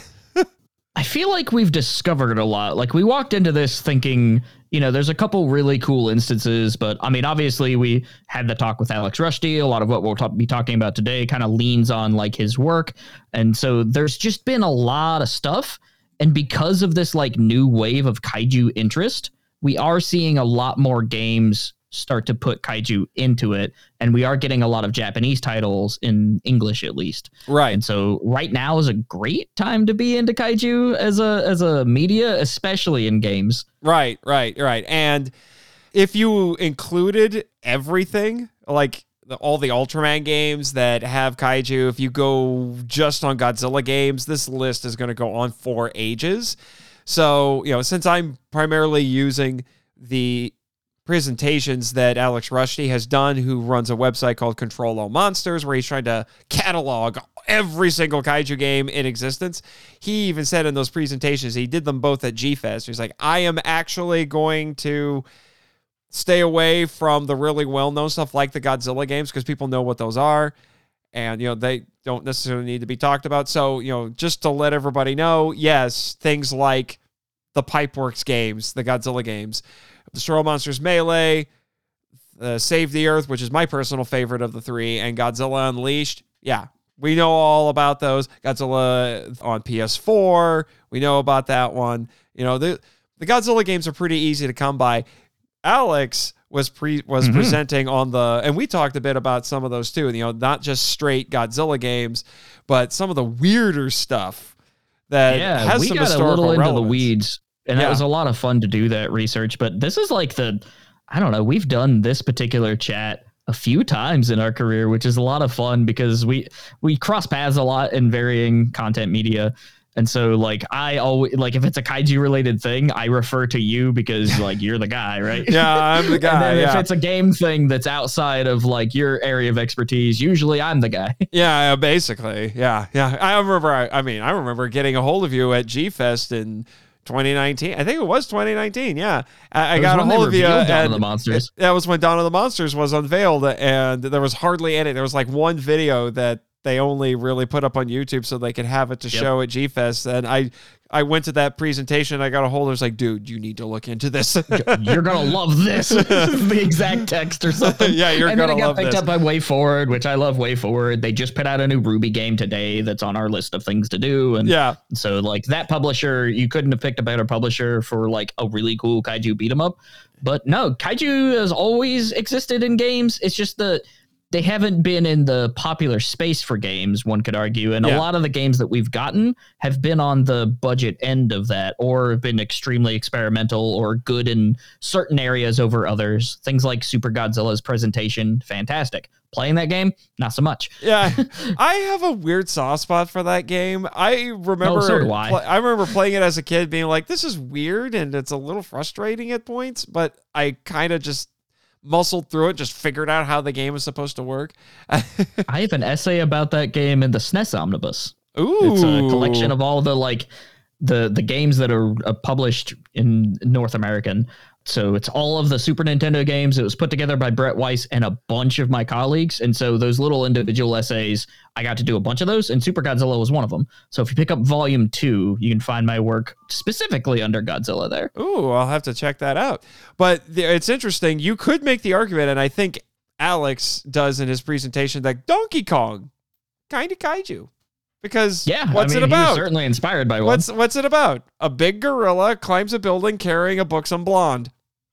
Yep. Sounds familiar. Now he so, like banana. yeah, banana. so familiar, in fact, that as I discussed in some past episodes, Universal tried to sue Nintendo, and that was the dumbest lawsuit ever of all time. I like Donkey Kong and Smash Brothers. he's uh he's really straightforward if as far as the like technical side of him, and all of his combos are hit big, which Yeah. I appreciate. yeah, hit hard. Funny enough, I play only kaiju in Smash Brothers because my other character is Bowser. is Bowser a kaiju? We're not opening that can of worms. Exactly, Jet. I think I know what you said. Maybe, kind of. Anyway, so yeah, the list that I got, again, referencing Alex, it doesn't really have a lot of mecha. There's too many Ultraman games to talk about. But, you know, Right. I think his list was pretty spectacular, I have to say. So, It is the only thing that I feel in it, and it's lacking, and I'm sure that he's going to cover this probably in a future talk. But there's a lot of really good indies. He mentions, you know, here and there some notable ones, and the mobile space is kind of filled with kaiju garbage. And Oh, unfortunately, Lord, it takes advantage of a lot of our fellow fans in that regard. But no, there's some really cool like indie projects, and like I was saying earlier, like we're starting to get more now than we have in a long time. And Right. just recently, Gigabash announced that the G-Man himself is stepping into the yes, ring that's going to be nuts. game, and that's I've a, got that's a huge deal. Yes, it is. I'm gonna have to. Uh, I haven't bought Gigabash yet. I know. I'm a fake Neither fan. have I. Uh, I should. bu- I'm gonna have to now, and then stream I'm it for the podcast. I have an excuse. yeah. So, thanks to Alex, I now know what is the first kaiju video game, and I have never heard of it and never played it. I will be curious to see how many of these you, Mr. Alex, have played out of this list. But Not many. yeah, Crush, Crumble, and Chomp from 1981. Nope. I probably played something that was inspired by it. Like he Uh, mentions the, mon- the movie the monster game. I think briefly. The thing is, is I didn't play a lot of PC stuff. Most of my history comes from like NES onward, Yeah, and so there's a lot of like PC stuff and like the Commodore, the Amiga, the the Apple one. I missed all that. yeah. And something to keep in mind: the reason we're going to go over a lot of these is some of these games are very important to the development of video games as a medium. They have historical mm-hmm. significance within Yeah. the medium. It's not just like, oh, we're fans and we're cool about a niche subject and we point these out because it fits the bill. Like a lot of these are important games. Yeah. Yeah, but for what for what I remember what Alex said, I think he said this one is kind of like a turn-based sort of a game. It got Yep. remade essentially in 1986 as the movie monster game, and that one had a Godzilla license. The funny thing is, yeah, turn-based, you can grow your own monster. And the funny thing is, he thinks there's no nothing that really confirms this officially, but he says if you pay attention to the art style and everything of it, he thinks it's actually based on the first kaiju board game, which I want to find this board game now if I can. It's called The Creature Yeah, That cool. Ate Mhm. Yeah, it's called The Creature That Ate Sheboygan. It's a cool little piece of history. I had no idea this thing existed. I think I've heard the word Sheboygan before, but that's as far as it's I a got. A city. uh, yeah, uh, here I'll look it up. Let's see, Sheboygan, and anyone who uh, it's a uh, it's a city in Wisconsin. Huh. There you Go, go. figure. Go figure. Yeah, it's a city in Chicago, in Wisconsin. And then he starts going through chronologically. I watched both of his videos and kind of arranged things chronologically as best I could.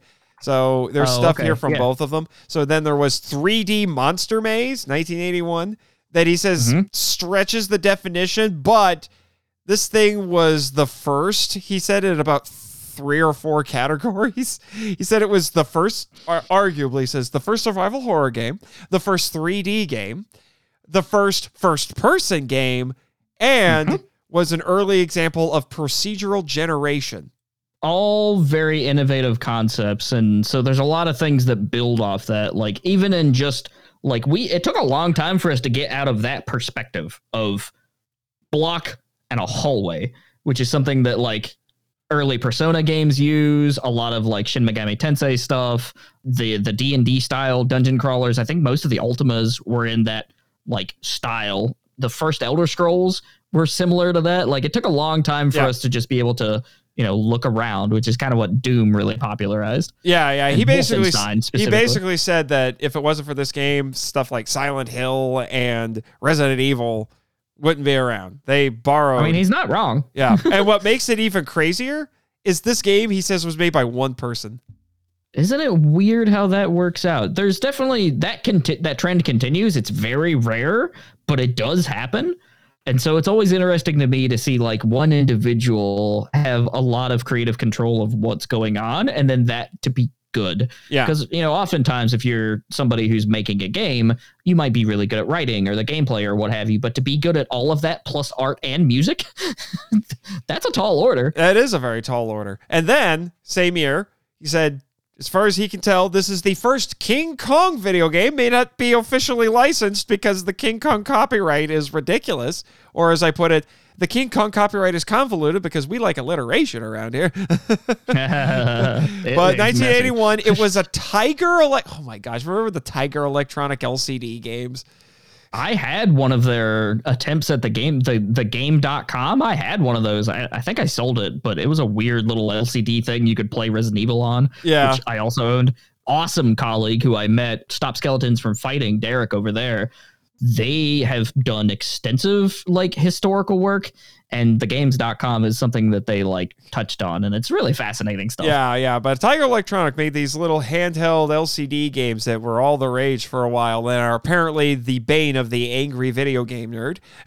they're all bad, but you know, they they're time wasters. They were the equivalent of having the little poker machine.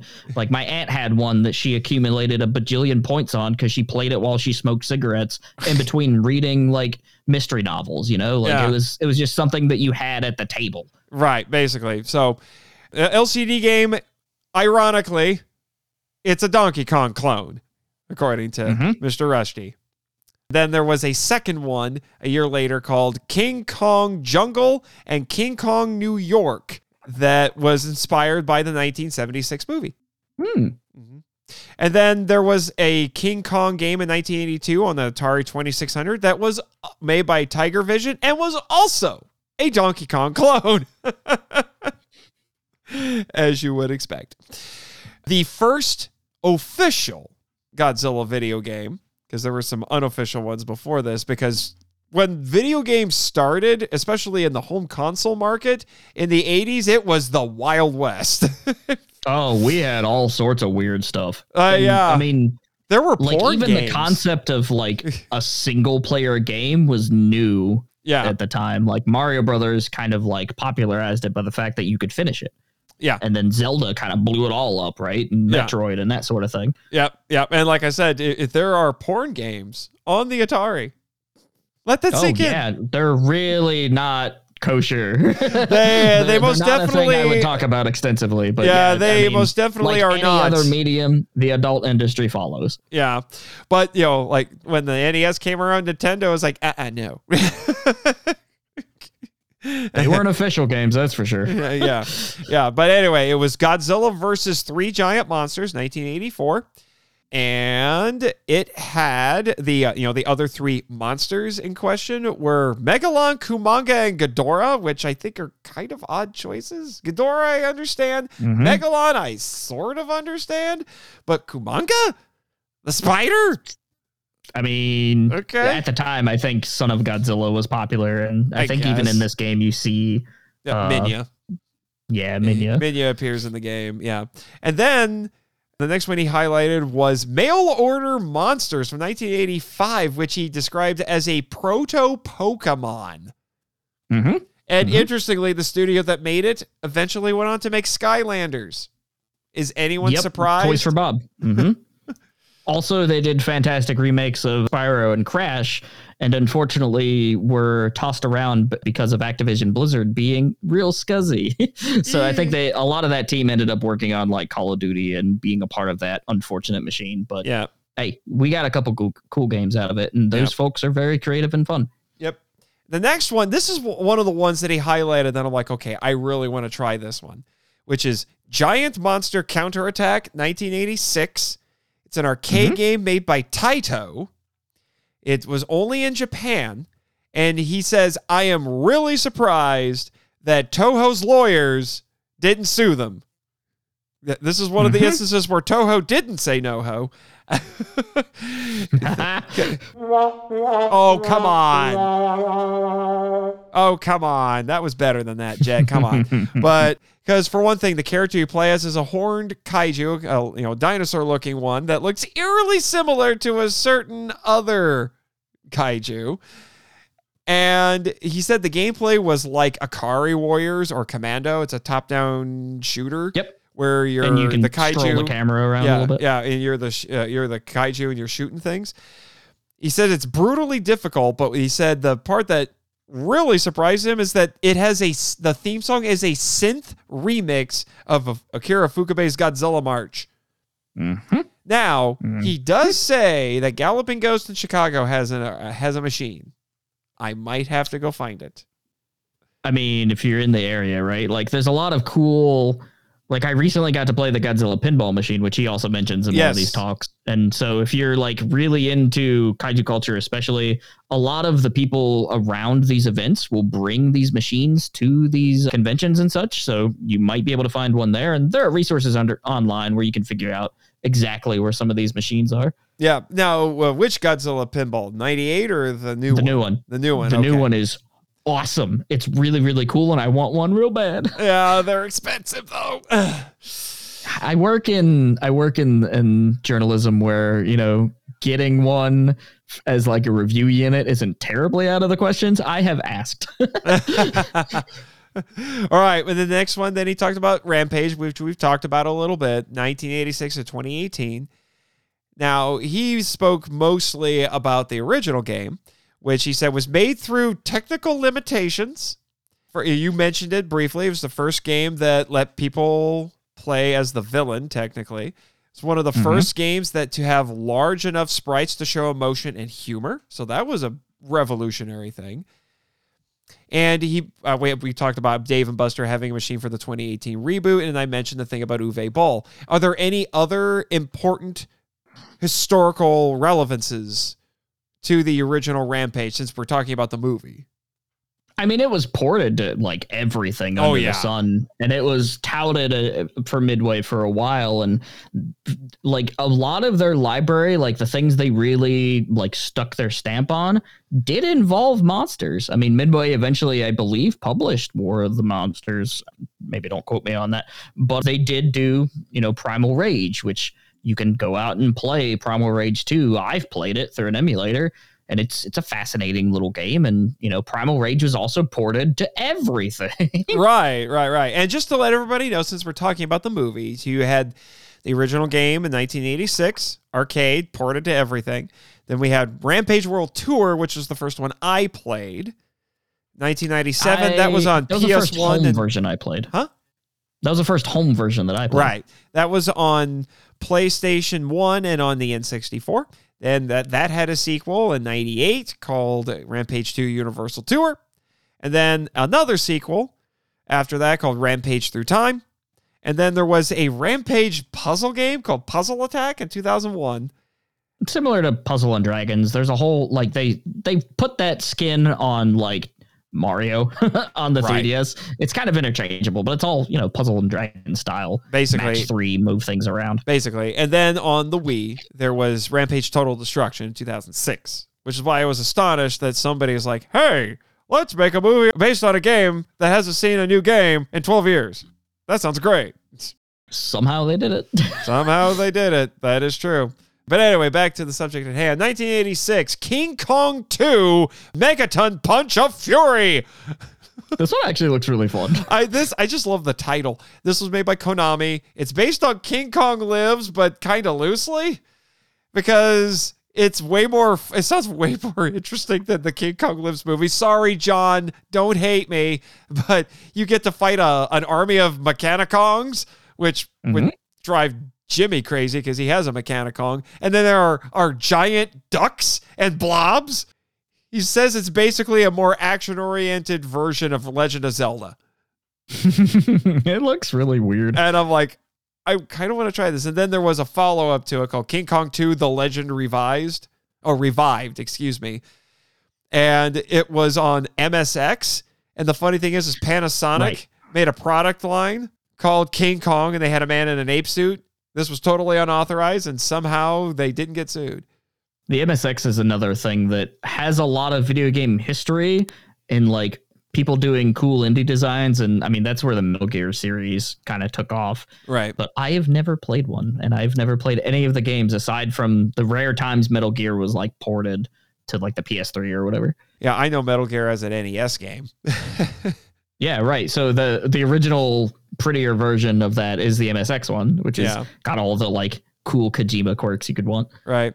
So, have you ever heard of a game called Wai Wai World from 1988? It's a Konami crossover I game. hadn't.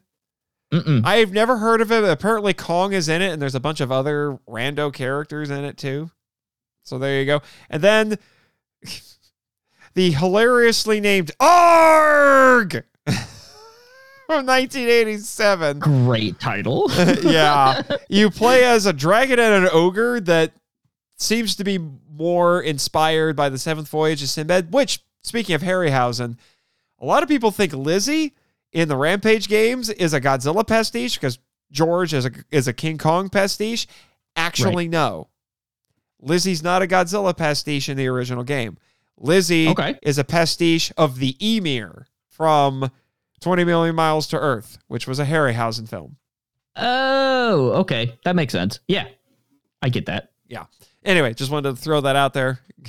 I should watch that. I, I was not familiar with the name of the creature until you yeah, said that. the Ymir. Yeah, that's never named, but you know, I did an episode on it a few months ago. You should give it a listen. Absolutely. Yeah. So for the Harryhausen fans out there, that might be something worth finding and trying out. But if you, like me, are a fan of Homestar Runner, that website, you've kind of played this game already. The Trogdor game that Homestar Runner had is insp- was inspired by Arg because it's basically the same oh thing. You're you're a dragon and you're going around and attacking villages and villagers and stuff like that. Strongbad is an important pop culture character. he, he should be. Of course he is. Of course he is. And then there uh, another Godzilla game that he highlighted because it's weird is Godzilla Challenge 1 and 2 from 1987.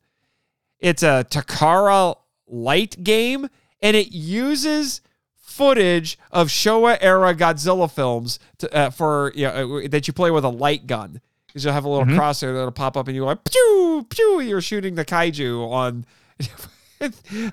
I guess I mean, that carries over into now because the the Shin Godzilla arcade game, you like fly a helicopter and shoot a Shin Godzilla. Yeah, but that was like actual new animation and stuff. Like this is just the footage of the movies, and you would just Yeah, point the gun and shoot at games. it. There's a western that was a Game Grumps episode that everybody thought was really funny that they put on the Wii is like Mad Dog McCree or something, where it's, it's just live action footage, and when you click it, it'll like the game will stop for a second, and then it'll play the like the scene that makes sense, right? So if you shoot a guy, screen will jut, guy will fall over. Yeah. I don't like that type of game design. It's weird, but uh, it was ambitious for the time. It worked, I guess. Yeah, sort of.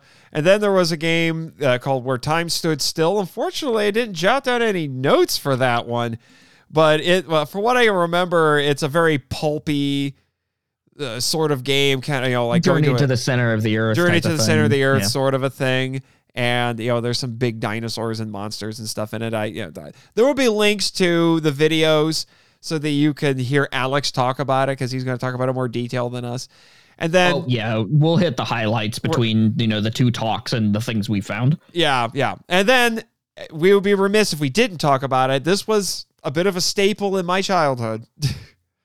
Godzilla monster of monsters on the nes from 1988 it's a weird little side-scrolling action platformer. Mm-hmm. it's Is that the one that's got turn-based stuff in it too, or is that the other one no, no, that was that was the sequel. Okay. Yeah, That was the well sequel. They called it Godzilla 2, but it's a completely different game. That one was yeah. a ta- that was a turn-based tactics game that was incredibly difficult to win. At least when I was playing it, I actually preferred this one. But the you know there- there's a lot of stuff attached to that. There's the it has a famous creepy pasta and things like that. You know some urban legends, kind of, or maybe it's just the creepy pasta. there was the AVGN episode about it. Right, right, right. And the but this was interesting. The US version doesn't mention the developer at all in the game. Compile, which That sort of stuff irks me. yeah, yeah. And Compile made Puyo Puyo. And interestingly, if you're a Tokusatsu fan, they made a game for Gunhead, which is an infamously bad movie from Toho. But that Gunhead game was released in the United States as Blazing Lasers. Yep. Yep. On the TurboGrafx 16 is where that that was like a pack in, I think, for it. Yep. Yep. So, like I said, there's a lot to talk about with Godzilla Monster of Monsters. I think it's fun. Like I said, it's quirky. And it's one of those Mhm. things where, like, some of the quirks of the game you would know about if you read the manual. I don't understand Yeah, the I mean, it- subversion of people those- have to manuals. It's like a product of the the 80s and 90s, right? Like because it was the only Godzilla game, like anybody who was really into Godzilla was attached to that game and they put a lot of time and effort into Yeah. trying to figure it out, right? Yeah, so a in the lot of United people have memories with it. Yeah, in the United States, anyway. Yeah, they're be they're Mhm, very attached to it. Then some other ones from '89 and '99: Prehistoric Isle in 1930 and Prehistoric Isle 2. It These uses games are wacky. yeah yeah it, it- these. yeah it recycles some kaiju roars like Godzilla and Red King from Ultraman. The Mhm. boss uh, in the first game, according to Mr. Rushdy, is a huge T Rex in a volcano because, of course. and he said the second game is more kaiju focused and has a Lovecraftian monster in it. This one actually I looks mean- kind of interesting. I wouldn't mind trying this one. I will tell you, looking at these old games that Mhm. Alex was talk- talk- talking about, I just want to throw this out here. It's just like a random aside. Video game cover art was is a lost art. Yeah, th- those old covers are amazing. there's some really notable like cover art in these things but no as far as prehistoric isle is concerned it kind of falls into the category of like weird shmups and that's a fun way to spend an afternoon especially if you have one of those like modern portable handhelds which Yeah. i've got like a retroid pocket or whatever they're called and you put emulators and stuff on them and and so Yeah. there's a lot like a huge collection of arcade games you can play on those things and i have a lot of fun just scrolling through and and playing like the mazen kaiser or the Mazinger uh, shoot 'em up, which exists. And Oh, Mazinger, kind yeah, okay. Mazinger Z, and Is that what I don't I don't know how you pronounce I always, cool. I've always pr- pronounced it Mazinger, but you know, Uh, I'm a dirty, But, dirty uh, American, so regardless, like shmups in general, or sometimes they can be really interesting artistic expressions because I mean, it's a basic gameplay format for most of these. There's you know quirks to each one of them here and there. But uh, I've done a lot of shmup study here recently. Um, the Psikyo collection on modern consoles. I have an II arcade which has a couple shmups in it. Yep. And then the flip grip that you can attach to the Switch, which allows you to play the games vertically. That's great to play shmups on, and Yep. that's how I would play any vertical shooter, preferably. right. For those who don't know, can you say, can you explain what a shmup is? It's a it's a poor man. It's shoot 'em up, and so oh, Okay. it's it's like eh, it- it's not a great word either because arcade shooter or even the the subgenre of that like bullet hell games where you're like either a spaceship or a plane. Think Defender or even Space Invaders could be arguably considered early shmups. But those games, like either they're horizontal shooters or they're vertical shooters, and usually it's involving shooting a bunch of like really detailed sprites and robots and all sorts of weird manner of things. And the Right. shmup as a genre is a whole like there's a lot Oh, of stuff in yeah. there. uh, for sure, for sure. And then the it's a next, lot of fun. yeah, and then the next one was Daikaiju Deborus. This one I'm actually a little curious to play. 1990. It's a humorous kaiju tactics game. The monster looks like Gomora from Ultraman. It's only available in Japan. It was on the Famicom, which was the Japanese version, we'll say, of the NES. And it involves moving an egg away from Deborus.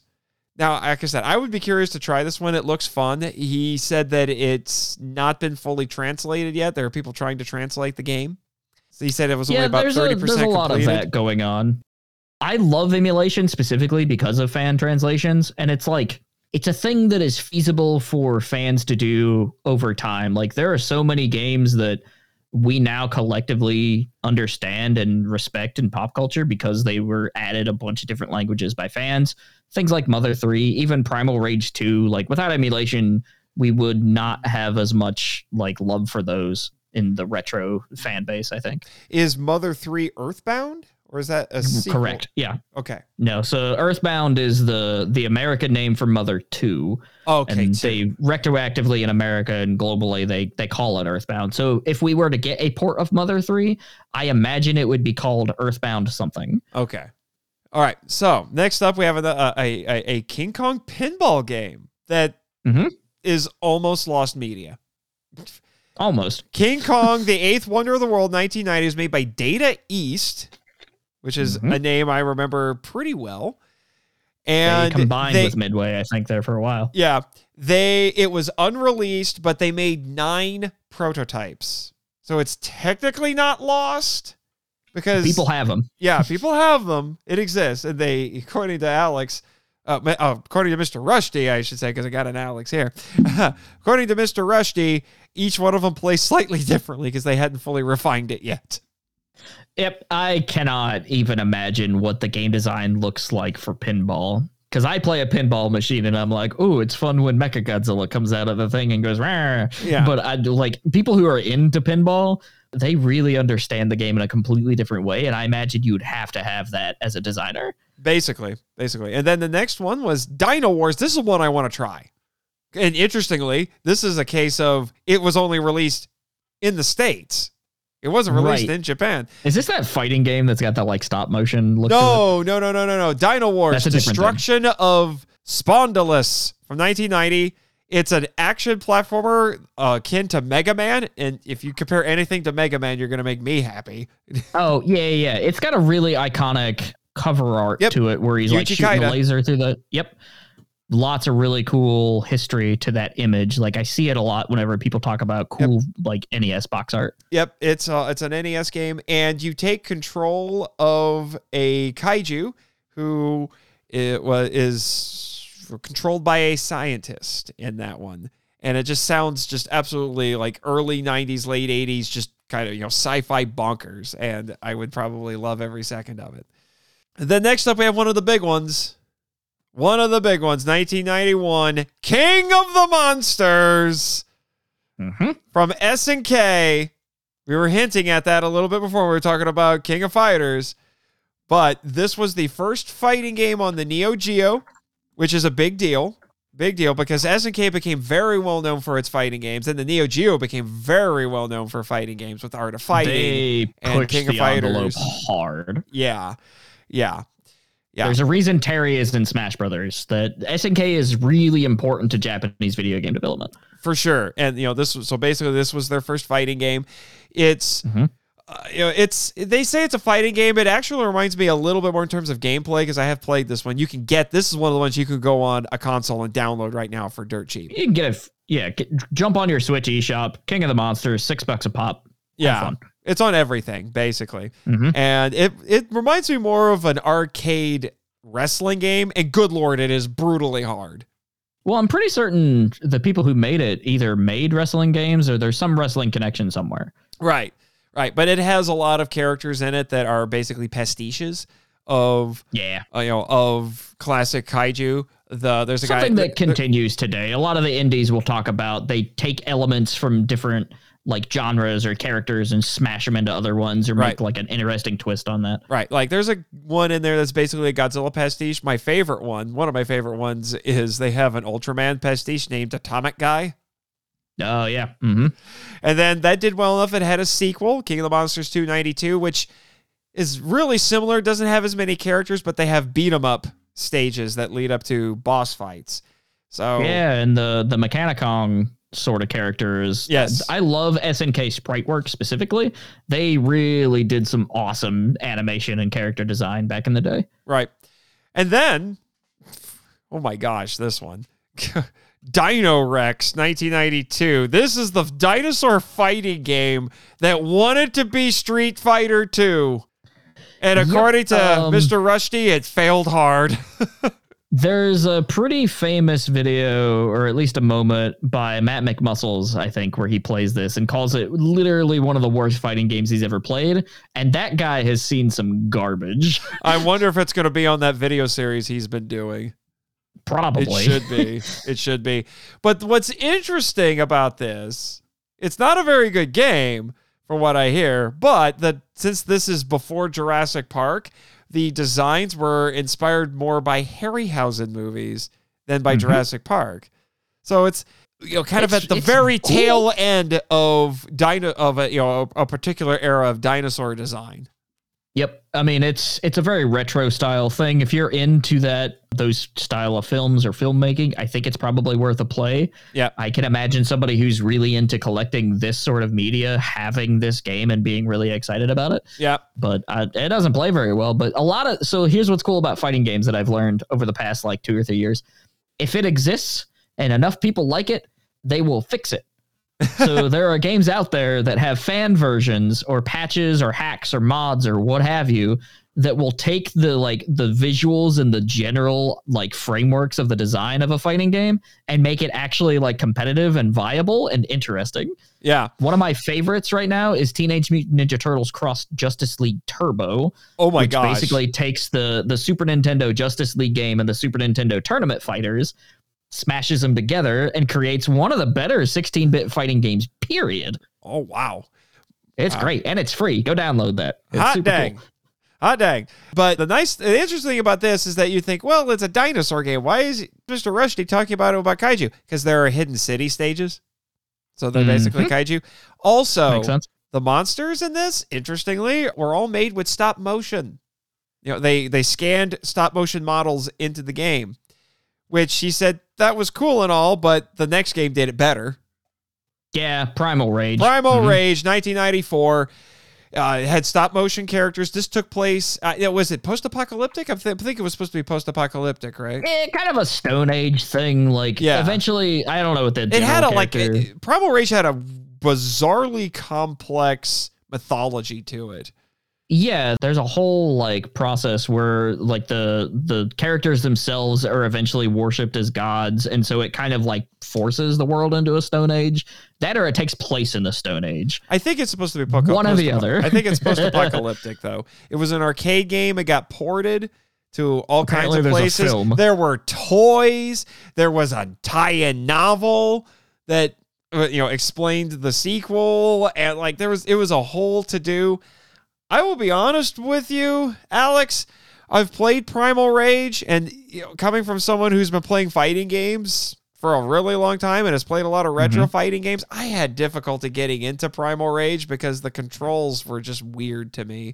I don't know if it's just because they haven't it's aged not very well or- clear. or what. this is another one of those games that I'm pretty certain like dedicated fans have a figured out how to play the thing effectively and b like gone in and made some hacks and stuff. The the issue with Primal Rage is it's notoriously hard to emulate. Yes. based on the like certain chipsets it used in the arcade.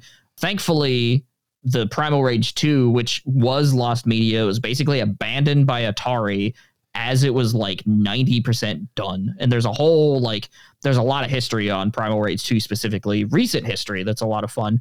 But people have gone in and made it not only playable through emulation, but they've also made like fan versions of the cabinets. And you can play that at a lot of these like enthusiast arcades.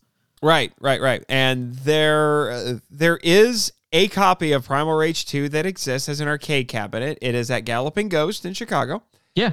And you Ah, there's can, probably two or three of them. yep, and you can play a ROM on MAME, Mhm. which And what's interesting about Primal Rage specifically is they really tried to multi like market it. I had the toys growing up, and I thought the Yep. toys were awesome. Yeah, it was it, it was a whole to do. And by the way, MAME is a website where you can go download a, a whole slew of video of emulated is- video games.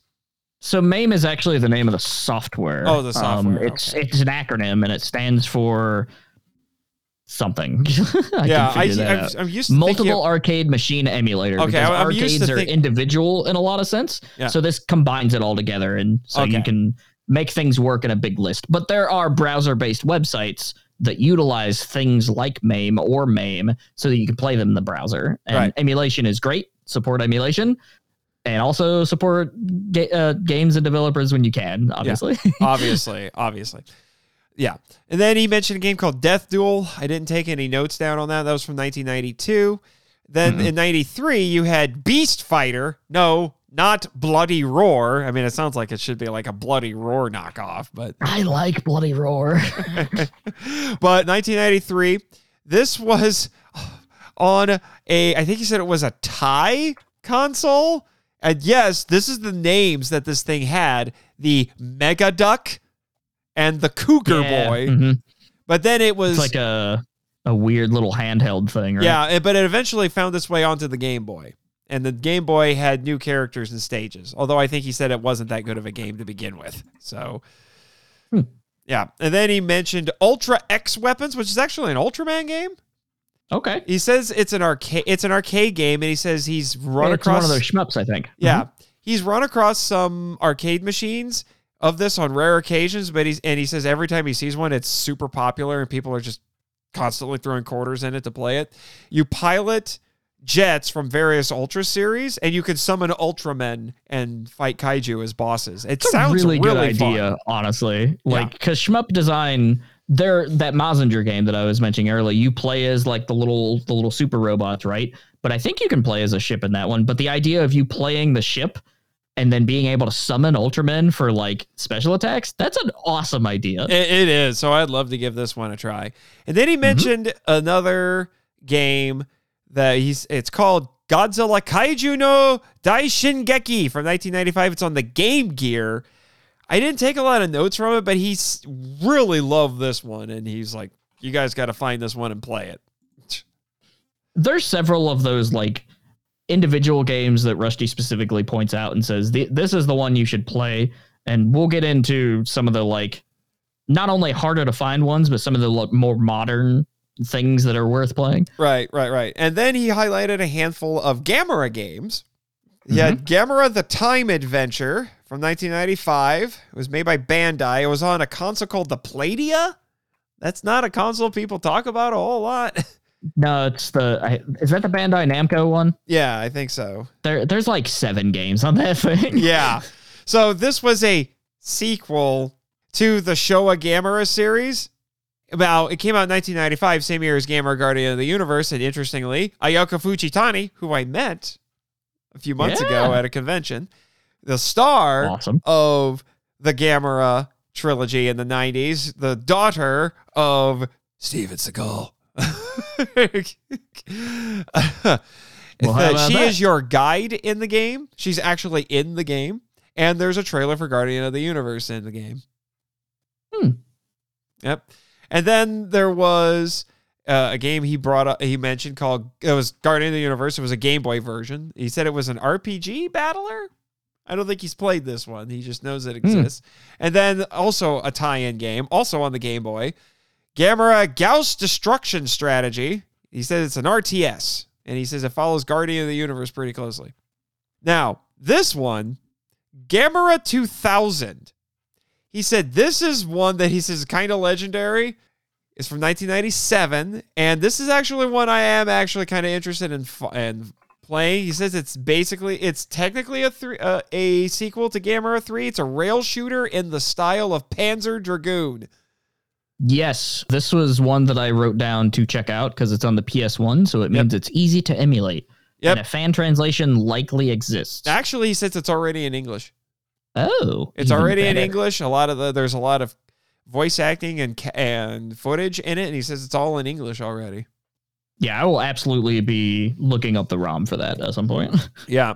And then he mentioned this was the first of a series. It's a pretty long running series that he highlighted, but it started in 97 called Azito.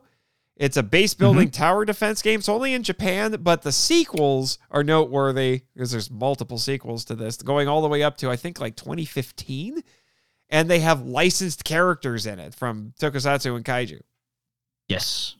All right. Yeah, it's it's got some interesting, weird little crossovers. It's, it's funny to see a lot of these developers like figure out an idea or like a spin on a genre and then make like monster style things and then eventually get the license. Yeah, yeah.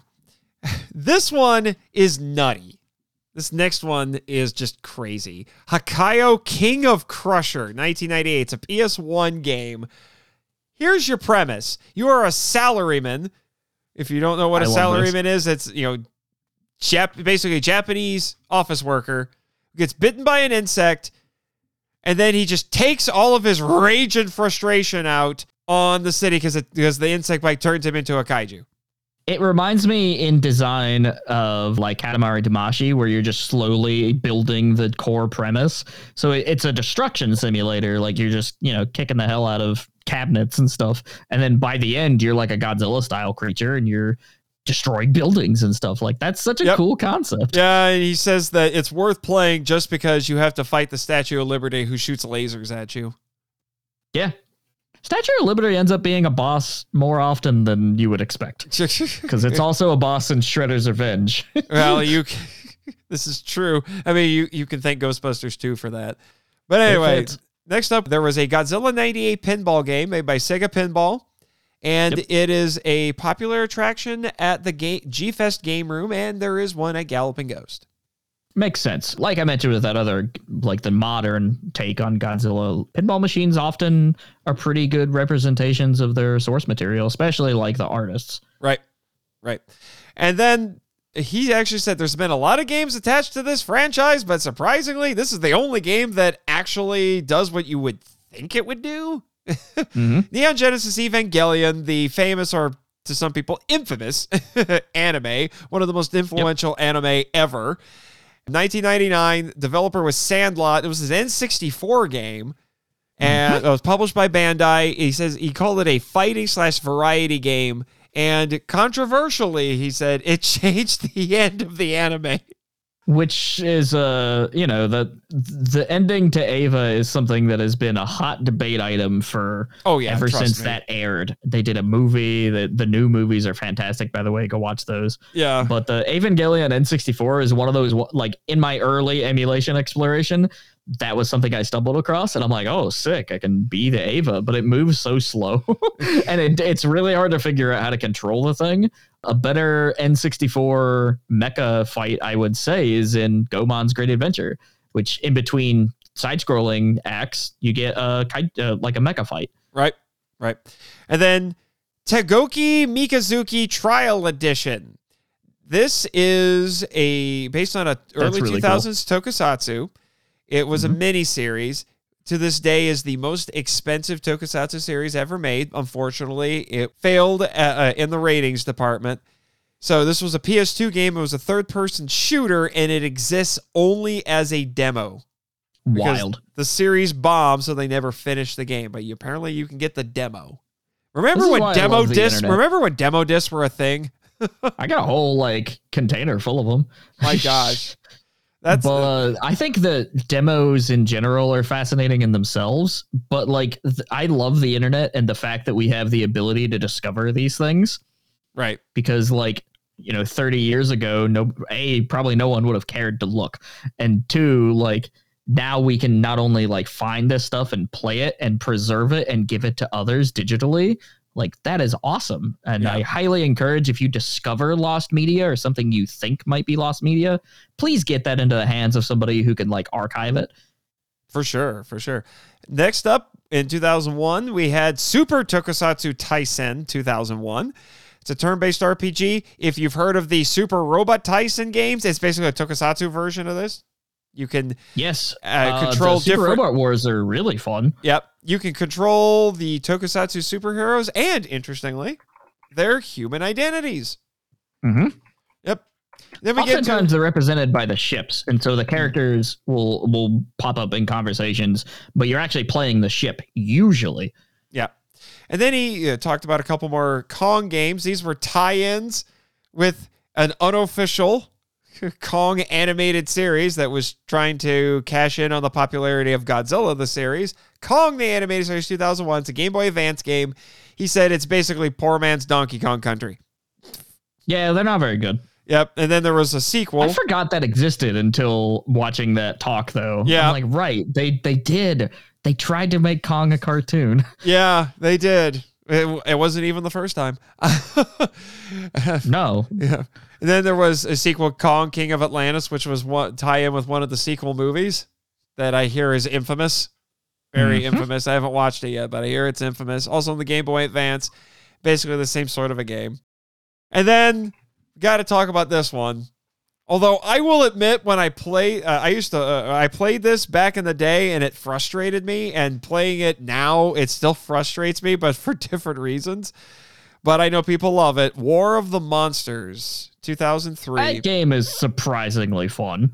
Yeah, the- it was on the P. It was a PS1. It was an arena. PS2. Three, PS2 was a PS. Yeah, it was PS2. It was like a launch title or launch window for PS2. Right, I right, actually right. played this at like a Walmart kiosk, which is how I even know it. Yeah, yeah. So it was made by Incognito Entertainment, who famously made Twisted Metal, which was a car Mm-hmm. combat game, which tells you everything because the game plays, even though you're using kaiju, it plays like a car combat game. It is a lot of fun to just like, you know, hang out with a mate and play that and explore the roster because you end up throwing like buildings and throwing each other around. It kind of feels like a like the modern Rumbleverse game where it's a 3D action game where you're exploring a city, but it's also got wrestling elements in it. Right, right. So the originally, this surprised me. The art style was grittier and darker, but they changed it after 9/11, Yeah, that was the story that he, he specifically touched on in the talk. which I and thought was that's fascinating, and I think it works better because the, the tone is like it- Very 50s B movie. Mm-hmm.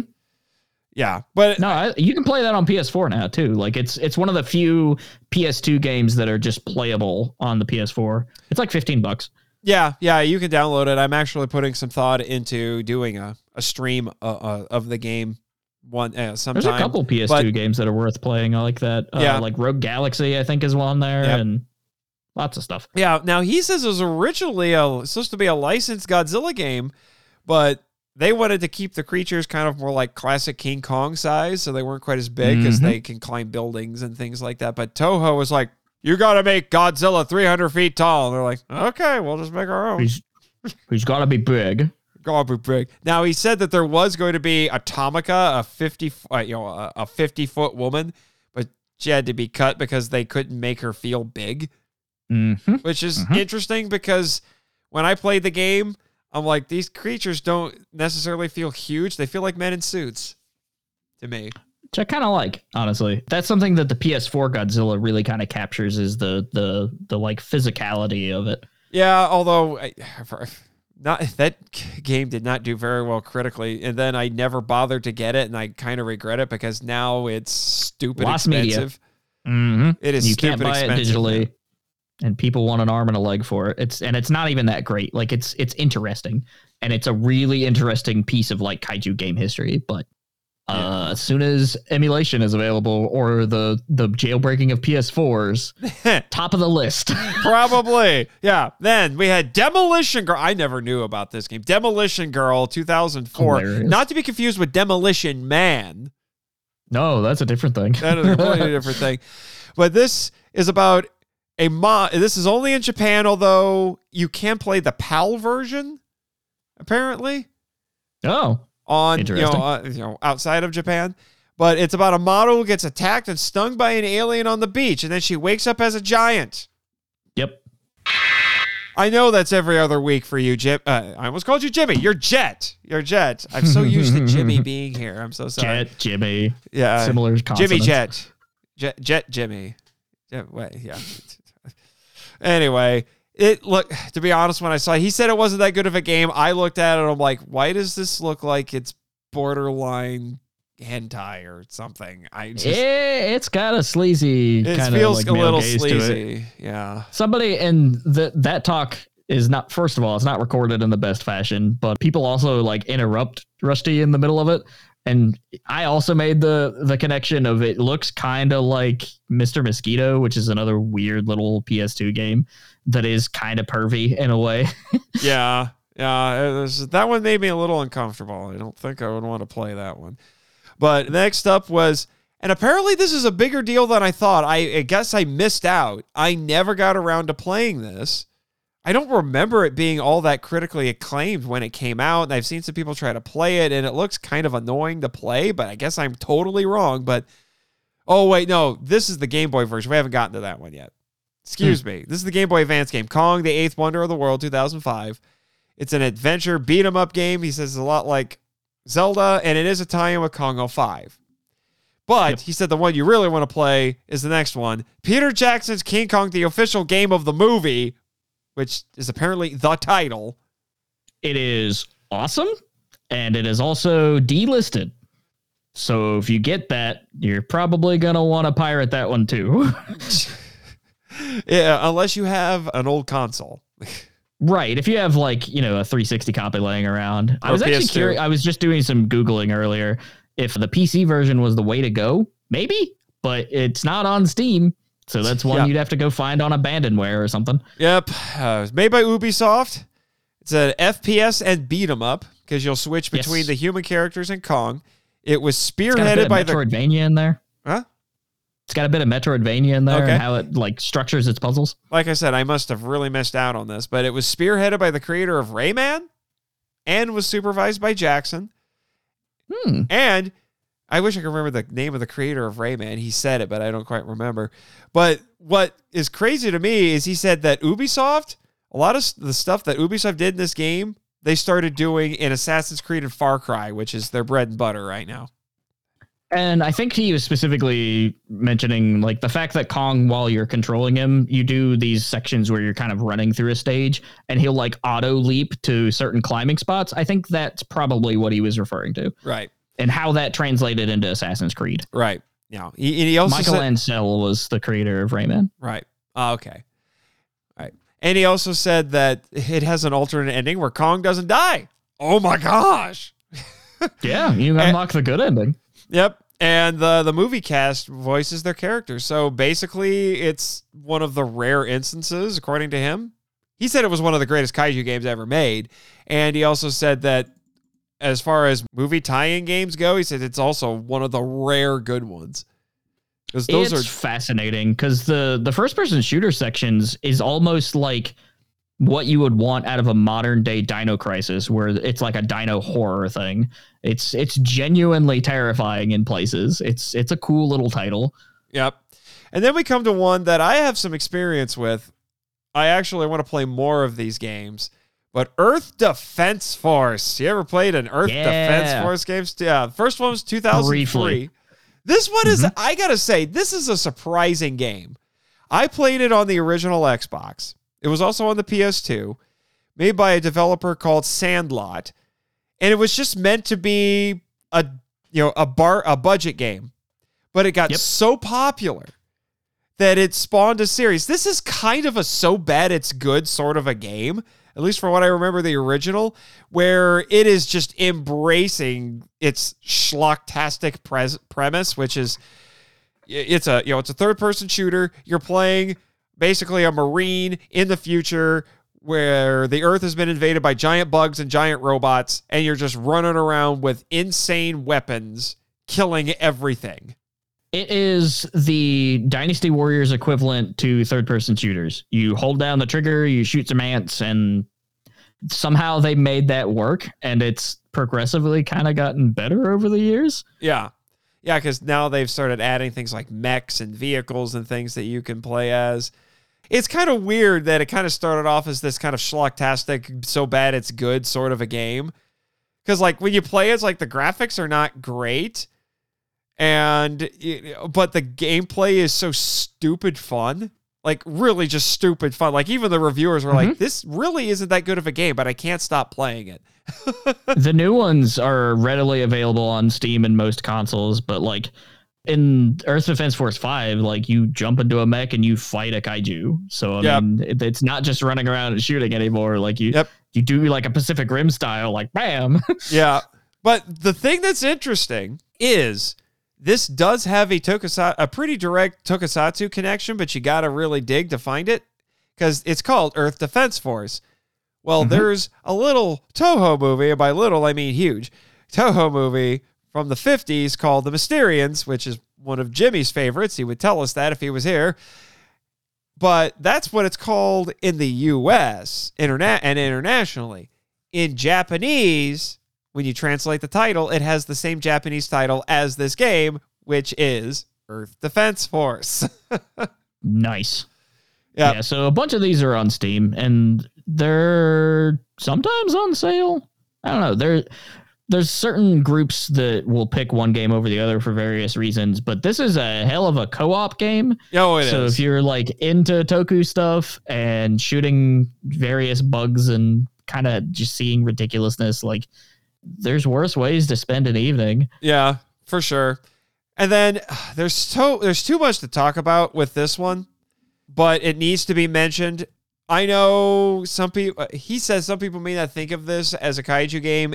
As far as I care, it is a kaiju game. I have streamed this both for the uh, Extra Lives charity and for the podcast because I think it counts.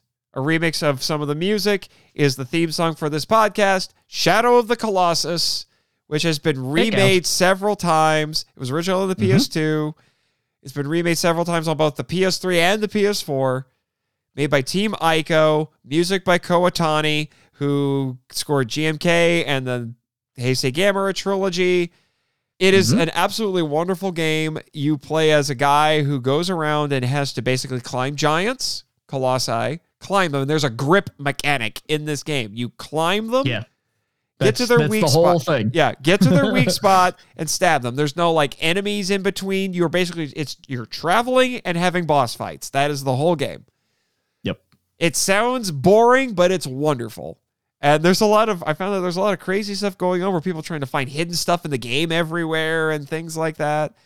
There is some recent developments in some of the hidden content and people connecting the dots to things that's really cool. Yeah. So just find the game and play it. Uh, you know, that's really all I'm going to say about it. It is it it's well worth your time. Go watch the streams that I did for it. It's great. It's great. And now we come to a series that's near and dear to your heart, Monster Hunter. I love Monster Hunter, and that is another deeply important property in the trajectory of kaiju media, uh, especially now because Monster Hunter World is the best selling thing that Capcom has ever done. Yeah, Capcom Period. still exists because of Monster Hunter. They certainly kept afloat in the Japanese audience in particular. Like, there's a reason why every now and again, when you're watching an anime or something, that a character will be playing on a PSP, and usually they're playing Monster Hunter. Like, it is a pop culture icon, uh, especially in Japan, and it is more popular now than it's ever been, and it's a great place for that series. Yes. Yes. Definitely better than the movie. But we do have a Oh, Rathel- yeah. we do have a Rathalos here on the island. Mm, So they make some really stellar toys right now. The SH Monster Arts line has started adding monsters from Monster Hunter, and Yeah, so it's a long. cool. It, there's a lot of games for this. yeah. There's a lot of them. Monster Hunter World is currently you know the big heavy hitter. It's the big one. Rise is the newest one on right, Switch. right. Now the director and producers have said they want Godzilla and Gigan as bosses in the game. That would be insane. They've had either weapons or skins that reference kaiju stuff and tokusatsu. Yeah, they said a lot of the Uh, monsters were inspired by kaiju, like Destroya. Yeah, Deviljho, I mean, is pretty much a Godzilla. He's got a laser beam breath. He's green. He's Yeah. a big dinosaur. Yep. And then next up, we had Kaiju Buster slash Power from 2009. It's a DS game from Bandai, action RPG, and it I was wrote this one down. Yep. And it was made to capitalize on Monster Hunter, Earth Defense Force, and Ultra Galaxy, which was uh, the Ultra series at the time. Which There's was more a series of like Monster Hunter monsters. clones. Huh? There's a bunch of Monster Hunter clones throughout the years, Yeah. and there's one that's a Final Fantasy one that's really bad. And I assume this might be one of those, but the fact that it has a Ultraman kaiju is pretty interesting, and that carries through to no, it doesn't. release. It doesn't have uh, Ultra Kaiju in it. It was just made to capitalize on Ultra Galaxy because Ultra Galaxy was more monster focused. Oh, okay, gotcha. That Yeah. one on the cover definitely looks like the horned one from Gomora. Ultraman. Yeah, Gomora. Yeah. And then next up, this one sounds kind of fun, admittedly. He says it's a good party game, but it's called Tank, Tank, Tank. I would love to find this on the Wii U. Actually, Yep, it's on the Wii U. It's a uh, R arcade, Bandai Namco. It's a multiplayer shooter. You, in the Wii U version, you play as a tank. He says it's Earth Defense Force Light. You play as a tank fighting a kaiju. But he said what's fun is that in the Wii U version, the person who plays as the kaiju, which is a giant ape, you can actually take a picture of yourself and put your face on the giant ape. There's a lot of really cool multiplayer ideas on the Wii U specifically, where it's like one player who has the gamepad thing, and then everybody else has regular controllers or like a Wii st- uh, Wiimote. And there's a lot of really interesting things that only works on the Wii U for that platform. Yep. And then there was Eat Them, which I had a friend who had this game, but I never really tried it It's a rail shooter. Was a download only game, and now you can't really get it anymore unless you're goofy. Nah, it, well, I mean, like a lot of the games that we've talked about, there are ways, Yeah. and if they're not available anymore, it's totally morally correct to find them. Yep. yep. And then he highlighted a handful of Pacific Rim games that you can't really get anymore. I played So- that one. Yep. Mhm. I, the did. I did 360 one. too. Pacific Rim, the game 2013, made by Yuke's, who's famously made wrestling games. Again I- with the wrestling connection. Mm-hmm. Yep. Yep. Yeah, you can play as Kaiju or Jaeger from the movie. It's delisted now. I never I didn't like it as much as other games, but it was okay. Then there was Pacific Rim the mobile game around the same time. That he said it was a reskin of Infinity Blade, which he says is just touchscreen punch out. Yeah, I mean, Infinity Blade has its own fans, and as far as like mobile history, that's another deeply important release. But I mean, it it basically is just a slightly upscaled Punch Out. Yeah. Really big graphics for the time on Yep. that one. Yep. Then Pacific Rim Breach Wars, which you said was a puzzle game. That's Mhm. that's really all you need to know about that. This one sounds kind of amusing. Attack of the Friday Monsters 2014. It's a DS game, adventure game made by Millennium Kitchen.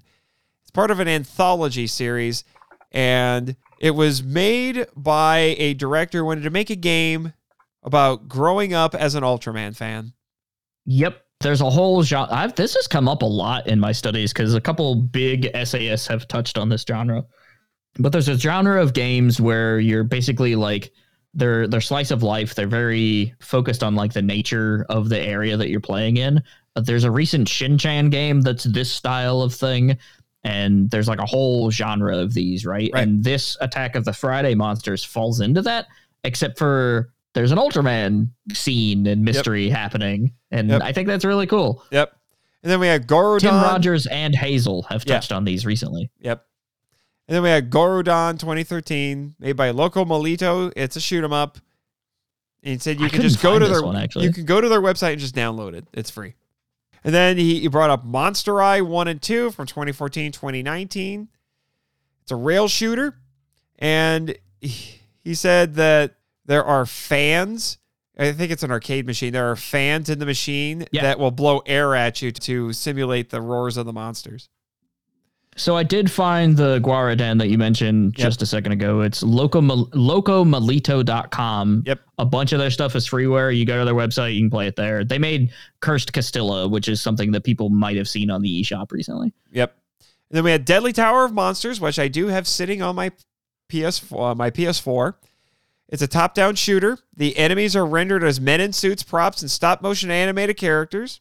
What's funny is there's a running director's commentary, so because it's supposed basically supposed to be a movie, and the I also wrote this one down as like, hey, play this. yeah, yeah, and the Kaiju Connection is more akin to 50s B movies, but it does have a giant ape, a King Kong stand-in, and a mecha chameleon.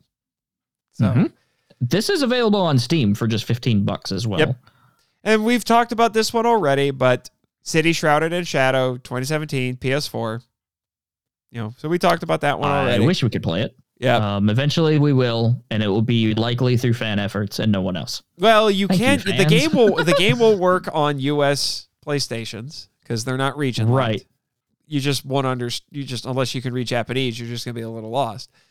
Yeah, eventually somebody will fan translate it or port it to PC or something. Like any of these like fan things, especially something like this that has Eva, Gamera, Godzilla in Yep. it, somebody's gonna make Well, that translation. What's crazy is that you're like, how the heck did they get all those IPs into one game? Well, it's because the stipulation was they can't all be they none of them could be in the same scene together.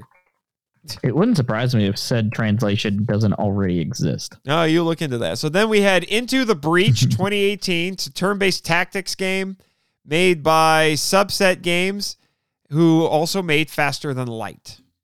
This game got a lot of attention when it came out, and rightly so. A lot of my colleagues in the critic space will point to this as being very, very good. Yep. If you're into tactics RPGs and mecha, you should give this a go. Yep.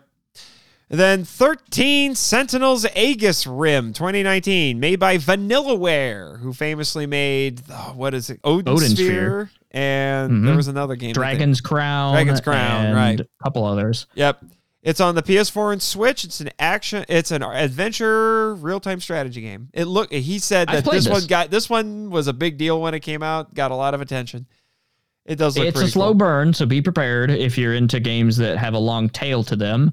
Definitely leans more on the visual novel side, and I don't think the RTS side is very fun, mostly because it just lacks the artistic direction that the visual novel stuff does. But either way, it goes some really cool story beats. The characters are well thought out and designed, and a lot of it focuses and hinges on like giant monsters, mecha, time travel. So a lot of good stuff in there. Right, right. And now we're getting up to pretty close to today.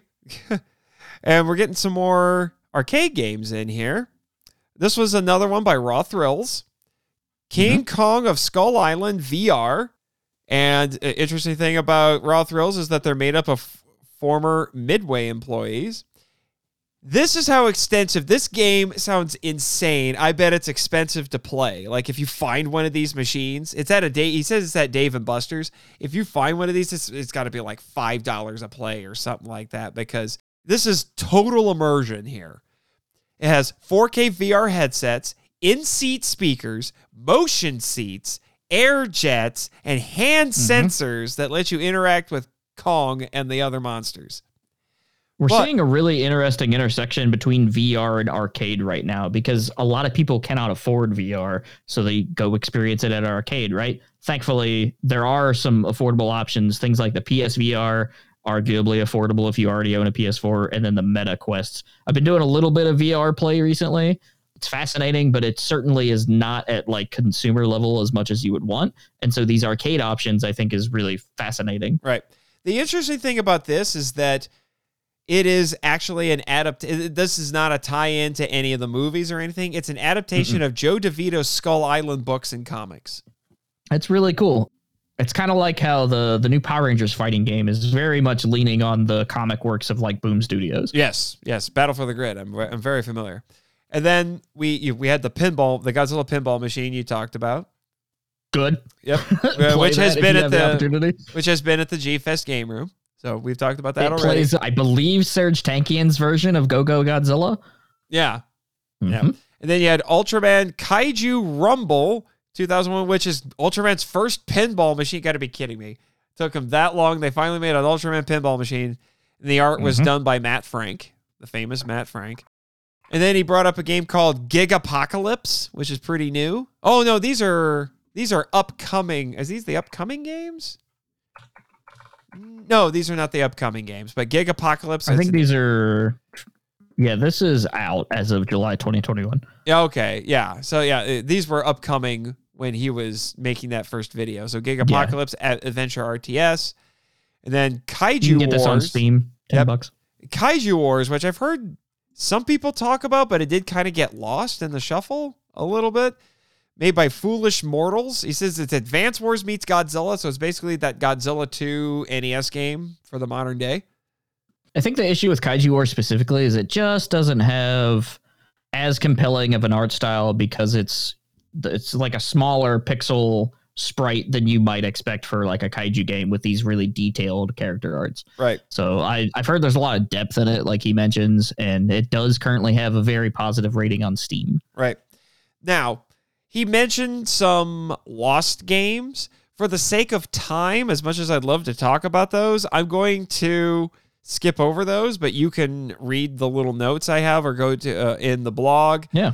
and watch the video where he talks about it. But just to let you know, eh, they talk. He talked about the infamous Colossal Kaiju Combat, the purported Rodan NES game, Mhm. Project Giant Robot, which was going to be on the Wii U. A That rep- might still exist, I think. Or no, that's the Nintendo one. I'm thinking of the Platinum Games one. yeah, the the there was going to be a Reptilicus VR game, which is just nuts. Uh, my friend Damon will be happy about that. He would play that in a heartbeat. Although the crazy thing about There's that several. one, Huh? There's several VR kaiju games. Yeah, yeah. Although what was going to be crazy about that one, I'll mention this really quick. It was supposed you were supposed to, if you were Reptilicus, you were going to have to wear a full body suit in order to do it, which mm-hmm. just sounds crazy. VR is not accessible for most people, especially when you add stuff like that in it. Yeah, It's fun. and though. then and then Neat. there was a Kaiju Connect game that was shown in a presentation for Connect but the game mm-hmm. never came about. So, you know, Probably again, for the best. yeah. So anyway, you know, there is stuff that we'll have to skip over, unfortunately. But then he mentioned some upcoming games. So Terror of Hemasaurus, which this I is did. out uh, like recently, Yeah, I. and this is this is good. I've heard. yeah, it's basically modern day Rampage. Yeah, and it's it's made by some really like talented indie devs. You can play as a sloth. Like this is the one that out of the the new wave indies, aside from Gigabash, which I want to get because you know Godzilla's coming to it. This is probably the the big indie right now to check out. A, obviously, Dawn of the Monsters is a big one. Oh, yeah, really, yeah, really yeah, good. yeah, I yeah, know they- it's good. Yeah, Dawn of the Monsters. I can't praise Dawn of the Monsters enough. I did. Uh, we uh, I did streams on it. We play. We did a stream together on the game. I wrote the review on it. Yeah, Yeah, it was, yeah. It was a lot so it is is absolutely fantastic. That's Mr. Rushdy's game, and you know we interviewed. But I think that Terror of Hemasaurus might end up being a bit of a hidden gem because a lot of my colleagues have started like praising it recently and say it's it's a ton of fun. Yeah, yeah. I'll have to look. I might look into that a little bit. And then Gigabash, which is Yep. you know, it's kind of the successor to the Pipeworks Godzilla games, but now Godzilla's Yeah, going to be in it, Mhm. which is a big deal. Rushdy compared it to Power Stone, which I think is an interesting comparison. That's kind of one of those little cult following games that everyone wishes there was another one. Mm-hmm. Yeah, I mean, because uh, we have like Power Stone one and two, a couple clones here and there, and then like a One Piece game on the GameCube was definitely a Power Stone clone. But people want that, so might be something that comes up again. I think in Capcom leaks there was a big one a while back, and a lot of those points have been true. I'm pretty certain Power Stone was on that short list. Yeah. And then this one just came out, but Ultra Kaiju Monster Rancher, which is Monster Yes. Rancher with Ultra Kaiju. I want to try this. If it wasn't fifty dollars, I would play it. Yeah, you can download it on the Switch, but and you can get a physical copy. But and the thing is, is the physical copies. If you want a physical copy, eh, you can go through like Play Asia to get it, mm-hmm. but they're already in English, so you don't have to worry about that. So there's already English support for it. So a lot of physical prints of games like this have started out in English because they know people will import it. Yeah. Yeah. And then this is one of the weirdest ones I remember when this came out and I started seeing stuff pop up for it. I'm like, you've got to be kidding me. Although this is not the first of its kind. There are other ones. Just let that sink in. That's how weird this is. There are other examples of this. Kaichu, which is a mm-hmm. kaiju dating sim. There's a bunch. Yeah, this I is know just at least a few. this is just the new this is just the newest one and it's got some pretty good production values and and a cute art style and things like that. I don't know what to think of it, to be honest. I mean, if if it exists, there's a dating sim, and Yeah. it's usually in situations like this. It's usually really funny. I think this one in particular. I think I follow the developers on Twitter. They're really witty people, so it's probably worth a playthrough, especially if you're like, man, I want to play some kaiju games, and you've hit the bottom of the barrel, or if you want something like really different. It's Yep. certainly a place to check out. Yeah, where uh, where is it available? Is it just Steam right? Uh, I don't know if Kaiju is out yet. Oh, that could it might still be coming up. But it then is on Steam. okay, Yeah, it's out. It came out as of September of this year. okay. But then this one, I really want to see more about this. I was excited when I saw this. It's supposed to be part of the superhero trilogy. And the first one of which was Beautiful Joe, and I love Beautiful Joe. Beautiful Joe was inspired by Kamen Rider. The, Mhm. uh, then the second Very one, fun. which was what was it, the Wonderful 100? Wonderful 101, Wonderful- which was recently oh reported to modern consoles. which is great. I would I'd actually like to try that one. That one was inspired by Super Sentai. This one is inspired by Ultraman. It's only known right now as Project GG, which is probably the last update name. was March 2020. And if you go to the Platinum Games website, it is still listed on something they are working on. So they just put out Bayonetta 3. Bayonetta 3 has moments that are kaiju fights, like monster v monster. And so that style of gameplay very well could end up in Project GG. So Yeah, and keep an the, eye on Platinum. Yep, the trailer looked really cool. It basically looks like a kaiju shows up, tears up a city, and then what appears to be an Ultraman pastiche shows up Mhm. to fight it. I really want to play this game so bad. Platinum's super cool, man. The best things they put out are the Nier games, And Nier Automata is like one of the greatest games ever made if you're into games because of what it says about games. Like you will feel things in that game. for sure, for sure. But yeah, that is my entire list. Like I said, we skipped over the the lost games section, but there was stuff to say about there, but I'll leave those notes in there and maybe this is something that you and I can talk about on Forever Classics, lost kaiju games. That might be a fun I topic. think that doing a quick run through of like several of the most recent kaiju titles would be a lot of fun. But I want to toss a hidden one at you, which I think is a bit of a spoiler. So move forward if you don't want to talk about or hear about a very specific camera game. The game is called Umurangi Generations. It was another one that was like critically acclaimed. It's available on most things. It is a photography game that does have kaiju elements. I don't know to the extent, but it is technically a kaiju game. All righty. Are there any others that we missed that you want to mention?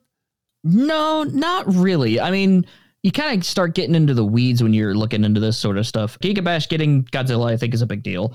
There's still a dedicated fan base to the Godzilla Save the Earth style games. Yep.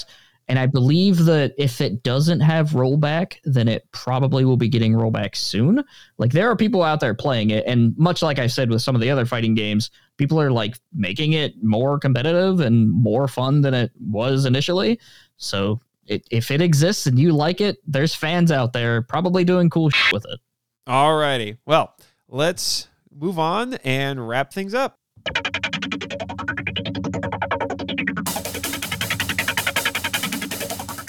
Alrighty, that was a wonderful discussion. Thanks again, Alex, for helping me out with that.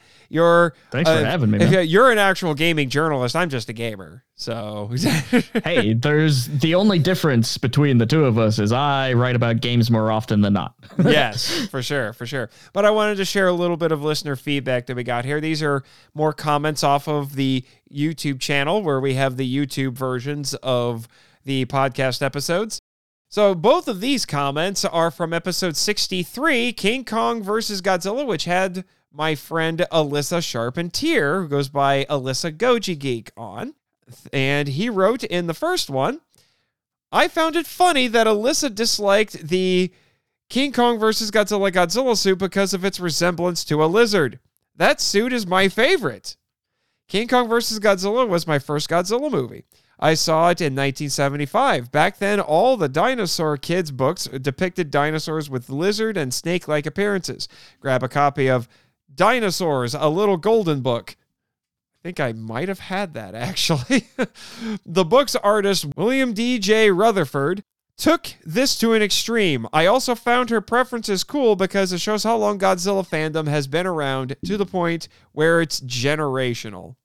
What do you think of that particular suit, that particular Godzilla design? Mm, I mean, it's it's not my favorite in that era, uh, but there there's certainly like I have a nostalgic connection to that film. I think a friend brought it into like our kindergarten class. Or I remember somebody in, in a classroom putting it into the VHS and it being a big deal that we were watching Godzilla in school. So Yep. you know, it was that movie. All right. And then he had another comment on the same episode. He said, on the topic of who won, oh boy, that debate, Godzilla or Kong? Michael Keller, co editor of Monster Attack Team, wrote an interesting article called What's the Score? His article was reprinted in GFan number 10. In it, Mike gives six reasons why he believes Godzilla won. Uh oh. My favorite reason is number six, which is that in Monster Zero, the kaiju battle ends with all the monsters falling into the sea. The one who emerges and goes away was deemed the loser. That would be King Ghidorah. The same thing happens in King Kong vs. Godzilla. The monsters fall into the water and Kong emerges and goes away. So if the same criteria that is used to determine the winner in Monster Zero is used in King Kong vs. Godzilla, then Kong would be the loser. I'm sorry, Neil. I love you, but you're wrong.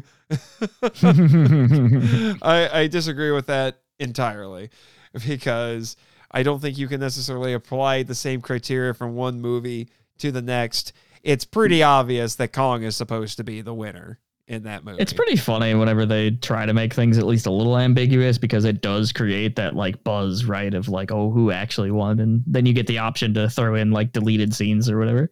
Oh yeah, for sure, for sure. So, are you in agreement? Who is the It's been winner a in long that time movie? since I've seen that one, but I, I do remember Kong getting electric punches. I think at Yep. one point, and so he was kind of the hero in that story. And Godzilla gives him his veggies, and there's some iconic moments in that movie. Eat your vegetables. I love that meme. He's like, "You have a low fiber diet. I have a solution." oh man, you can't go wrong. You can't go wrong with that. But okay, Mr. McCumbers, I know you love anime because now you got to tap into your inner anime character for the next segment, that being the Patreon shout outs. Go show Aku Nassau Now.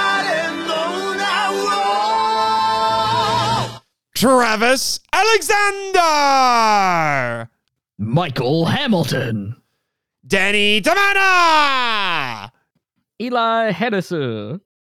Chris Cook, That would be uh, Damon Noyes, Bex from Redeemed Otaku,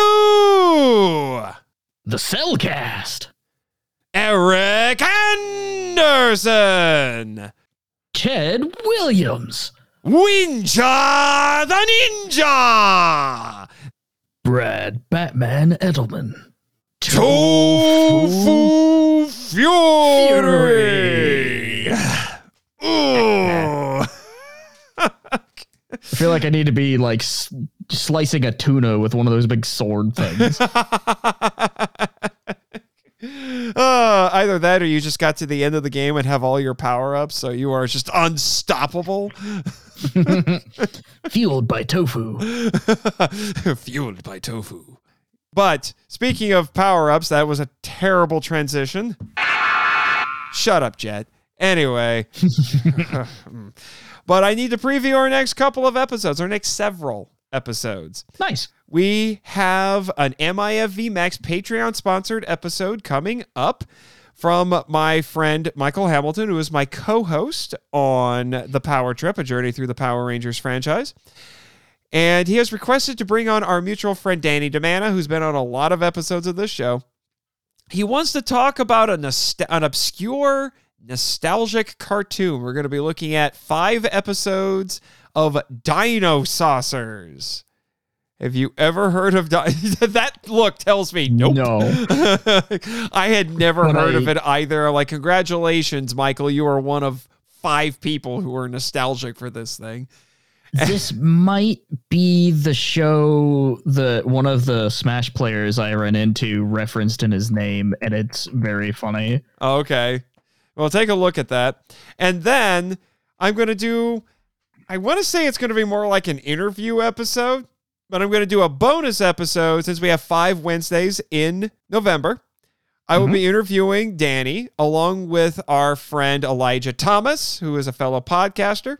He, well, yeah, co hosts the Kaiju Conversation podcast, runs ET13 Productions on YouTube. And interestingly, both of them were in the very schlocky indie kaiju film recently released by SRS Cinema, Zillafoot. Fun. Yes, which has cover art that makes it look infinitely better than it really is. They do that sometimes with B movies, like the, the all the ones that you see on Walmart shelves that are like Yep. knockoffs of popular ones. The, the cover art's usually pretty good. Yep. So basically, as the name would tell you, the monster is a hybrid of basically Godzilla and Kong, and he fights an Ultraman pastiche at the end of the Mm. movie. Mm-hmm. It's kind of insane. It's kind of insane. But we also, I have to talk about this. Amerikaiju has its finale, at least in the mainline series. And what else could we talk about? We're kind of breaking the chronological rule, but this is quite possibly the most important, next to maybe like the original King Kong, quite possibly the most important American monster movie ever made Jurassic Park. Oh, I thought you were gonna say Rampage. No, no, we already talked no, you're, you're right. Jurassic Park is Yeah. deeply important to kaiju culture. Oh, yeah. So much so. And I'll be bringing on my friend Bex from Redeemed Otaku, the podcast Redeemed Otaku, to talk about it. She not only loves anime, as the name of her podcast would tell you, but she also loves Jurassic Park. Nice. And my pseudo sister will be very happy to have her bestie here. Yippee Skippy. They're just going to be like girling it up so hard before we get here. I'm going to be drowning in estrogen. It'll be awesome. uh, yeah. Uh, uh, hopefully, hopefully. So yeah, we got a lot to look forward to. We're gonna be. It's weird to think that we're coming to the end of season three of the show, the end of 2022. Feels like it just flew right by. Man, have has it been a crazy year? I feel like I say that every year, but it's been crazy uh, this The year. past few have been wild, man. yeah, they have Like, been. They have Good been. grief. Yeah. But now we come to another very important segment of the show shameless self promotion. So I've already mentioned it. Go listen to the Power Trip. Also, go listen to my other podcast, Henshin Men, a podcast about the appreciation of, of Japanese superheroes and their high flying and eye kicking adventures. And go check out my author website, nathanjsmarchand.com. I'm done. Go. Wait, do you have another book coming soon that I don't know about? I'm always working on books. Okay. but nothing like in the release window stage, Not right? Not quite. No. Okay, cool. I gotta get me one of those. You got to get a lot But yeah, them. so you can find me pretty much everywhere if you just look around for Alex McCumbers because nobody else has my name that I know of. ForeverClassicGames.com is kind of the anchor point for all my journalistic practices. You might have found my name recently on PopularMechanics.com. Did some lists for them over the holidays last year, and I assume that we'll get to do that again this year. I also showed up on the Outer Haven recently to talk about the JoJo fighting game. And then I've been like mentoring a, a bunch of really cool writers at the Forever Classic Games. And so we have new faces and they're doing exceptional work. We've got all sorts of really cool reviews and stuff on there. And we're starting to dip our toes into podcasting again. And we started doing like video reviews. And the, the big thing that you'll probably see involved with me comes from my last work at Black Ice Esports, which no longer is this.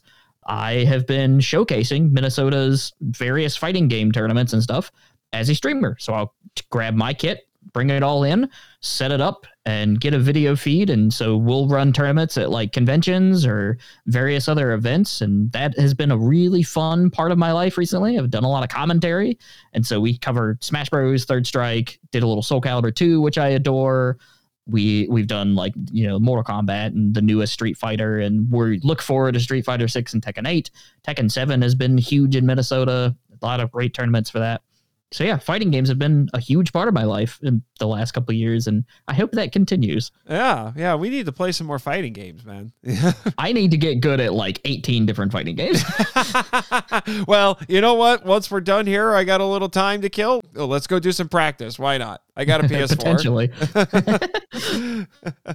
All righty. Well, I know Jimmy's not here, so Jet, I hope you can handle this. You know what, Jet? Just push the dang button and cue the credits. Thank you for listening to the Monster Island Film Vault, a podcast produced and hosted by Nate Marchand. If you want to join the discussion and be heard on the show, we'd love to hear from you. So email us at feedback at monsterislandfilmvault.com. Our website is monsterislandfilmvault.com. Follow us on Facebook and Instagram at Monster Island Film Vault and on Twitter, where our handle is at the Monster Isla One. You can subscribe to us on YouTube, Spotify, and TikTok. Follow Jimmy from NASA on Twitter at NASA Jimmy and our many other colorful characters using the links in the show notes. The podcast logo was created by Tyler Souls from TylerDrawsComics.com. Our theme song is Wanderer on the Offensive, live edit by B33J, Sarax, Juan Madrono, and Nonsensical Lexus, which is a remix of Counterattack Battle with the Colossus and The Opened Way Battle with the Colossus by Kow Otani from the video game Shadow of the Colossus. All film and audio clips belong to their respective copyright holders and no infringement is intended or implied. Please rate and review us on Apple Podcasts, Spotify, and or Podchaser to spread the word about the show. You can also support us by joining MIFV Max on Patreon. The Monster Island Film Vault is a Moonlighting Ninjas media production. Sayonara!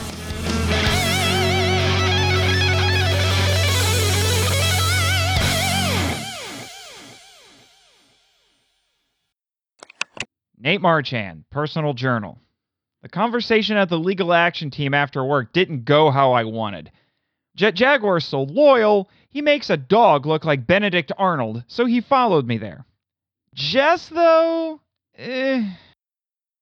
Gary had to bribe her with a free legal consultation about how she could sue Winter and get her old job back.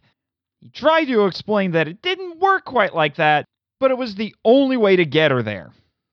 After I recounted my conversation with Mr. Gold, Raymond said he'd have to go to hell and back to get the information needed to take Winter down, and that meant paying a visit to the Scottish Devil. Fifteen minutes later, all five of us walked through the doors of the island's new tavern. Well, well, well, look what Nessie dragged in from the boggin lock. I grated a sigh through my clenched teeth. Welcome to Nessie's Brasserie. It's me little piece of home and sanctuary from all the weirdness on this crazy island. He wasn't kidding. This pub reeked of hominess. The furniture was carefully constructed, and the smell of beer froth and made from scratch food saturated the air. Of course, an entire wall was dedicated to news clippings and artwork of the Loch Ness Monster, one of the few kaiju not relocated to the island despite the board's efforts. It was easily the most European looking place at the Monsterland Resort. Bonnie lass, come here and take these mostly fine people's orders. A young, pretty redhead wearing a red plaid dress came running over and pulled out a pad of paper and a pen. Seriously? That's her name? She a Scottish stripper? Baka! Shut your mouth, don't besmirch Bonnie's good name. But I'm not Scottish. Well, you could have fooled me. Now, I always like to play this little game with first timers. I pride myself on me knack for reading people. So, I'm gonna guess each one of your favourite drinks, and lovely Bonnie here is gonna serve them to you.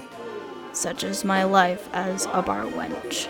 We're not here to drink. Well, then the first round's on the house, except for you, Mr. Marchand. Oh, good Godzilla. Raymond, you're the only person on this cursed island I can trust besides myself and Bonnie, and you're also a man after my own heart. You are definitely a Scotchman. Jim Crackers, that's right. Bonnie, one 20 year old Scotch on the rocks for the bloody lawyer. Just how I like it. Wow, that's almost as old as me. Oh, Gary, you overwork psychic. You like things simple but popular. Well, I'm one of those. Kill me now. So you would like the island staple. I have it on good authority that it's that three headed beastie's favourite too.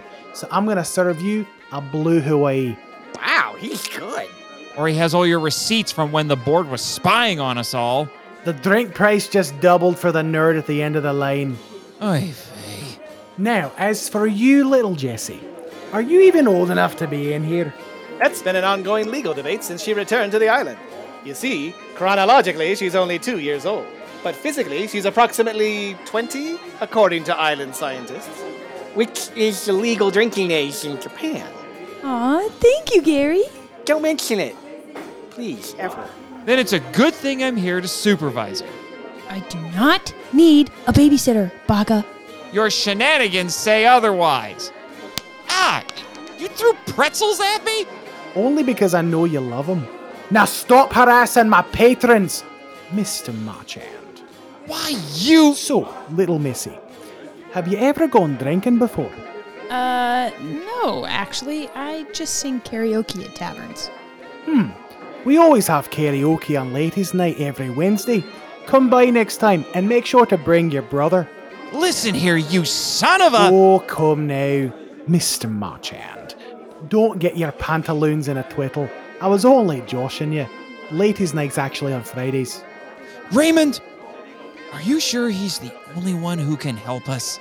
Affirmative, Marchand. Now, as I was saying, Jessie, you're a sweet young lass. Thanks for noticing. Boss, I never asked for a sister. Shut your post, Bonnie!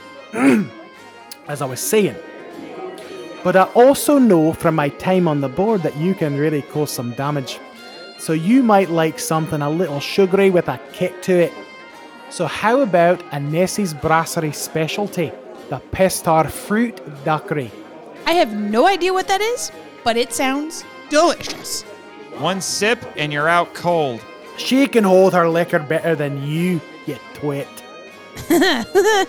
He's not wrong. Laugh it up, fuzzball. She's not a bearded lady. Right. Now, as for you, Mick Jaguar, you're a bloody robot. I can't serve your kind here. I drink, and I know things. What the f- is wrong with him? And don't interrupt me, you bloody robot. He has a traumatized AI stuck in his head. He keeps it under control for the most part, but sometimes he has episodes. And post credit scenes. Oh, really? I'll have to say this now. Jet suddenly started spinning around like a drunken madman. I Myself, the new leader of the Decepticon. Your ancient astronauts build pyramids in Egypt and then leave behind subtle traces of it, it, it, it, their, their, their, Rare of the blob, it creeps and leaps, burns, roars, and glides across the floor at the door and all around. Go home, Jet Jaguar. You're drunk.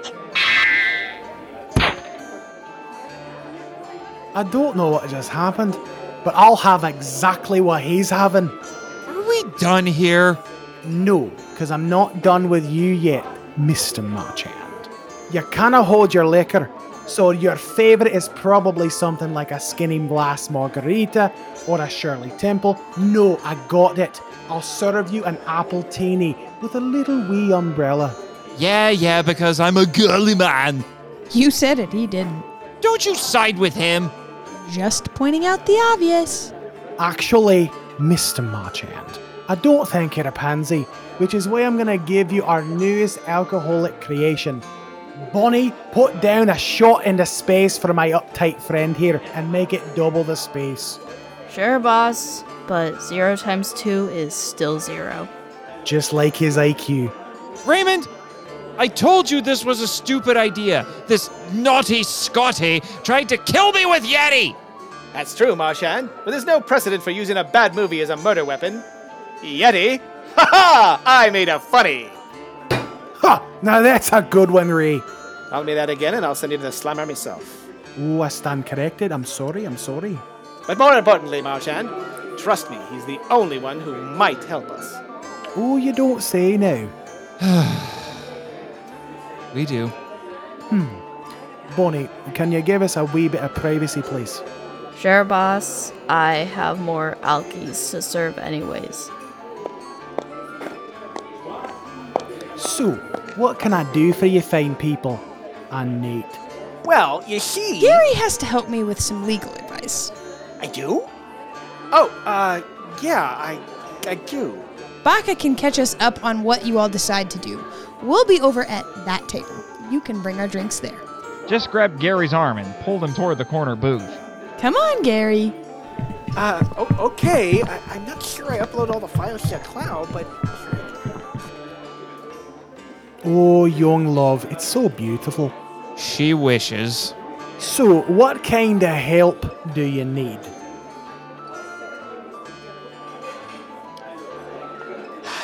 Spill the beans, Marchand. We've been trying for months to connect all the weird events on the island in the last year to winter. Oh, you don't say. I'm not a fan of that bastard either, but what makes you think he's up to all of it? We have some inconclusive circumstantial evidence. I found some files on a project the board abandoned that seems similar to the unknown kaiju that the drifters killed with their Jaeger. Project Chimera? Yeah? I know of it. What else you got? Raymond and I spent the next few minutes detailing Winter's demand for Mighty Joe's blood, Heat's suspicions about the genetically altered dead giants, all the shenanigans with the blob, Mr. Gold's deal with Hannibal Chau, and all the other crazy things that have been happening this year. I know most of those things are what the board discussed doing, at least before Winter took over. Looks like the white headed ninny muggins stole their ideas, but most rich tycoons do. That confirms our suspicions. but it won't mount to a hill of beans in court. It's his word against Winter's. I'm good, but my quality of lawyering can't stand up to Winter's quantity of lawyers. But how do we get hard evidence? Well, it's a good thing you came to me, you naif. Huh? Gah. But first, I need you to do me a wee favour. What's that? Winter fired me so fast I forgot to grab something near and dear to me heart. Bring it to me and you'll have your evidence. What is it? A bottle of Lagavulin 30 year old scotch. It's my favourite. Crackers, that's the good stuff. Hold on. You're sending us on a fetch quest? For booze? No, I'm sending you on a fetch quest for booze. What the f? It's like a reflex with him.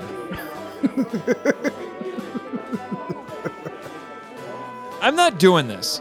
Then you'll need to be luckier than a leprechaun to find any evidence now, won't you? Who says I could do this without you? On my own. Marchand, listen to yourself. You're talking like a copper who's been undercover with the Trouble Boys for too long. No, I'm not. Take it from the shyster who used to work for the board. You're starting to sound just like them. Listen to him, because even I'm starting to agree with him, Mr. Marchand. All right. Where is the scotch? Oddly enough, it's in the boardroom. Mother. F- Language, Mr. Marchand. This is a family establishment. It'd be easier breaking into Fort Knox. Even I didn't have the clearance to go in there.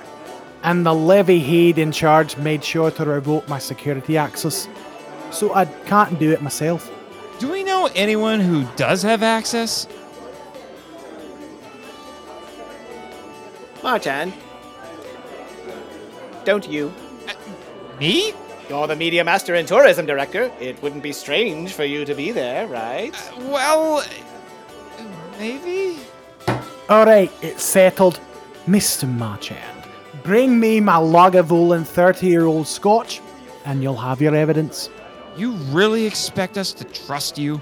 You want to nail the Dafty Punk in charge or not? Yeah, but. It's locked in the Hinoki cabinet. You'll need a keypad passcode to open it, though. What's the code? The name of the biggest pain in my arse. That's helpful. You're a smart guy. Figure it out. And what if I don't? Just bring me my booze. The red-headed waitress walked up to us. Here you go, boss. Oh, thank you, Bonnie. Give it to this gentleman and the idiot. Can you say that in English, boss? I just did. I'm not drunk enough for this mockery. I can mix you another drink, but my tip just quadrupled. But Big Willie 3 already doubled the price of my drink. I'm straight. Yeah, and he pays me like $3 an hour. I opened my wallet and slapped a wad of cash in her hand. Shut up and take my money. Yahtzee!